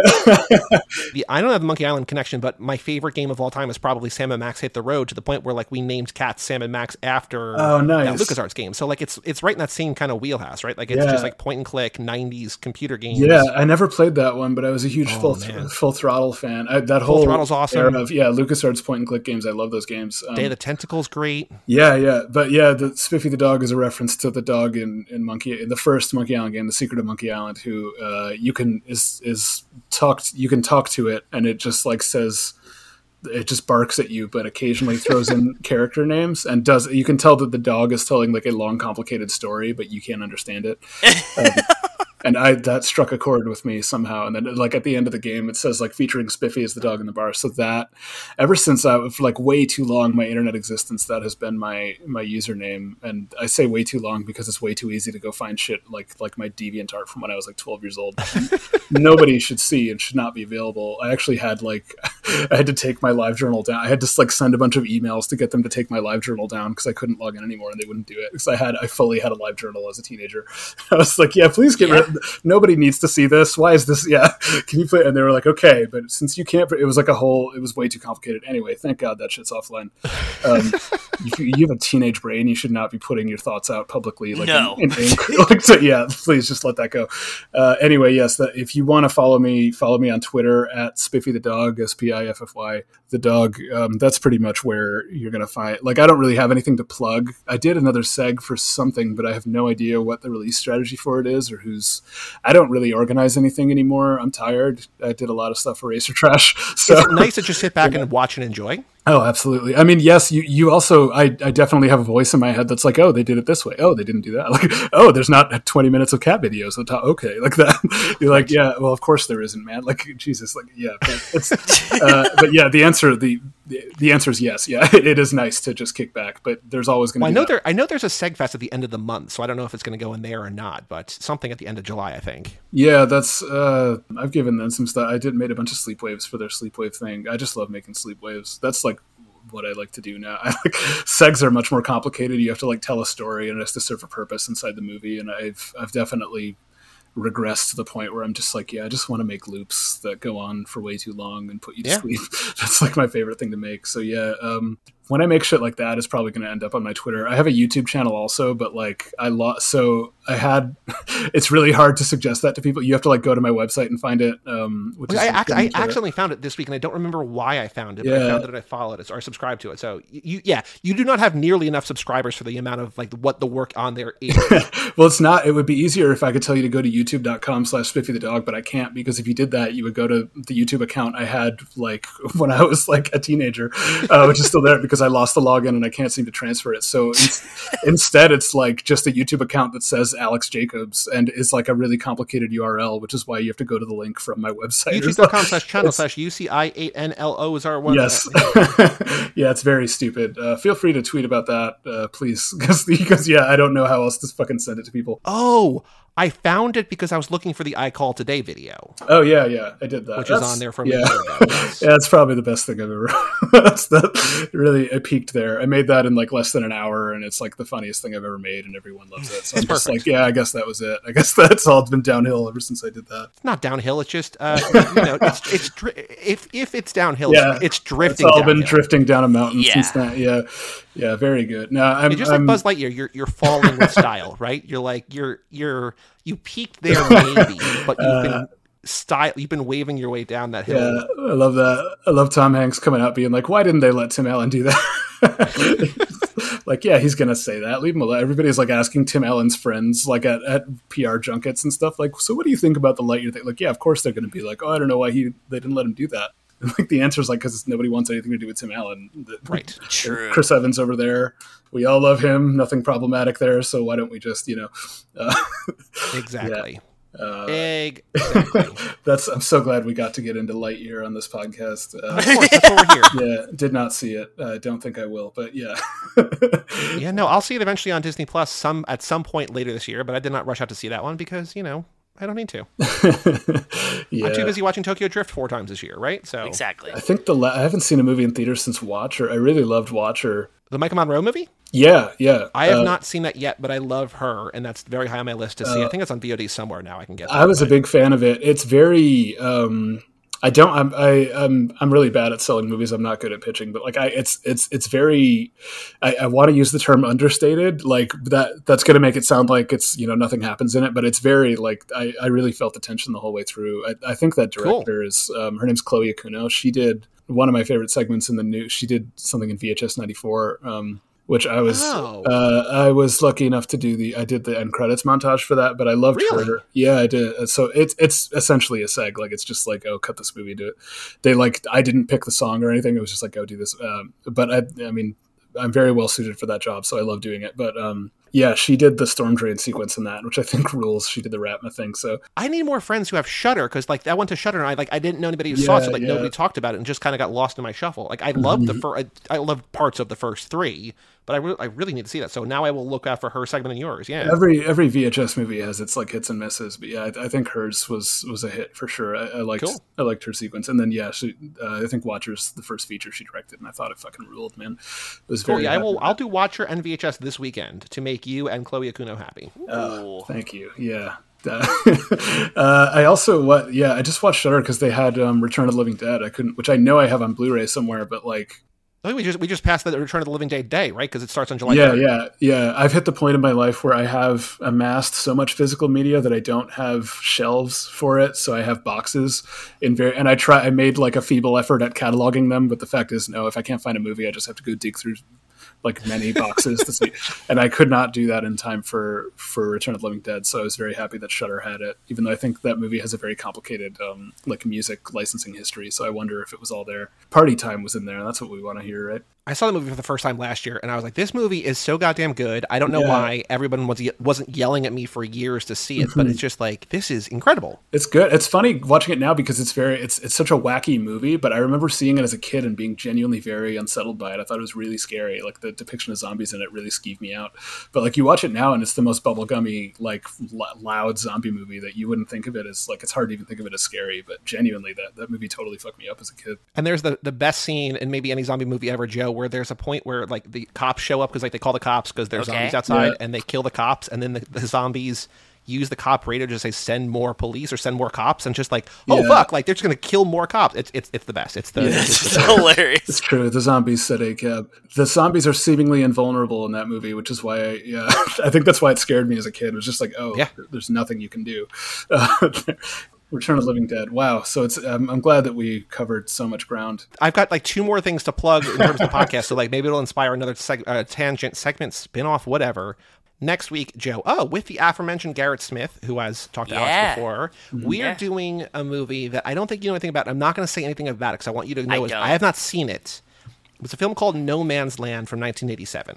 There's a different No Man's Land that came out more recent than this, but this is the one we're watching for a Okay. specific reason. You will find out when you watch it next week. I have not I seen will look at nothing about it. I'll just watch it. but this is a movie that I have heard a lot about for one specific reason, which I'm sure I would imagine you will pick up on while watching the movie. There was one from 2001 and like last year or whatever. Don't do those. Nah. But this is on Tubi with ads and the Roku channel with ads. So like it's out there. It's not like one of like the Hot Rock where it's not out there. But No Man's Land from 1987. Do that for a very specific reason. We'll be joined by Garrett Smith. Cool. Alex, thank you once again for joining Alex, you're us. the man. Thank Oh, you. Talk Hey, about thank everything, you. everything, everything. No, you guys are the men. You're Alex Garland's men. Uh, so- uh, sorry. You're No, the titular men. I appreciate you guys having me on. This was uh, this was fun for me. I don't, I'm a video editor.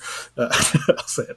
We're huge fans. So Yes. great. So thank you Well- for doing what you do and for all things Too Fast, Too Forever, including our past episodes about things that they have waived and that they have incorporated into other things. You go to cageclub.me, facebook.com slash Too Fast, Too Forever, or at Too Fast, Too Forever on Twitter and Instagram. Email us, family, at cageclub.me. Check out our Patreon page at Too Fast, Too Forever.com and our store at toofast2forever.shop. Come back next week for No Man's Land. After that, I will have a bonus Patreon. I will we will announce the bonus Patreon episode on that episode. So check that out. It's the one with Brian Rodriguez. So you know it's going to be wild. And also related to things we've talked about tonight, which is not really narrow things down because we talked about like 500 movies tonight, Yeah, but it's true. related to something we talked about a lot. So come back next week for that. TooFastTooForever.com, family at CageClub.me. Thank you for listening. I'm Joey Lewandowski, I'm Joe too. and that was Alex Jacobs, and we'll tell you all about it When we see you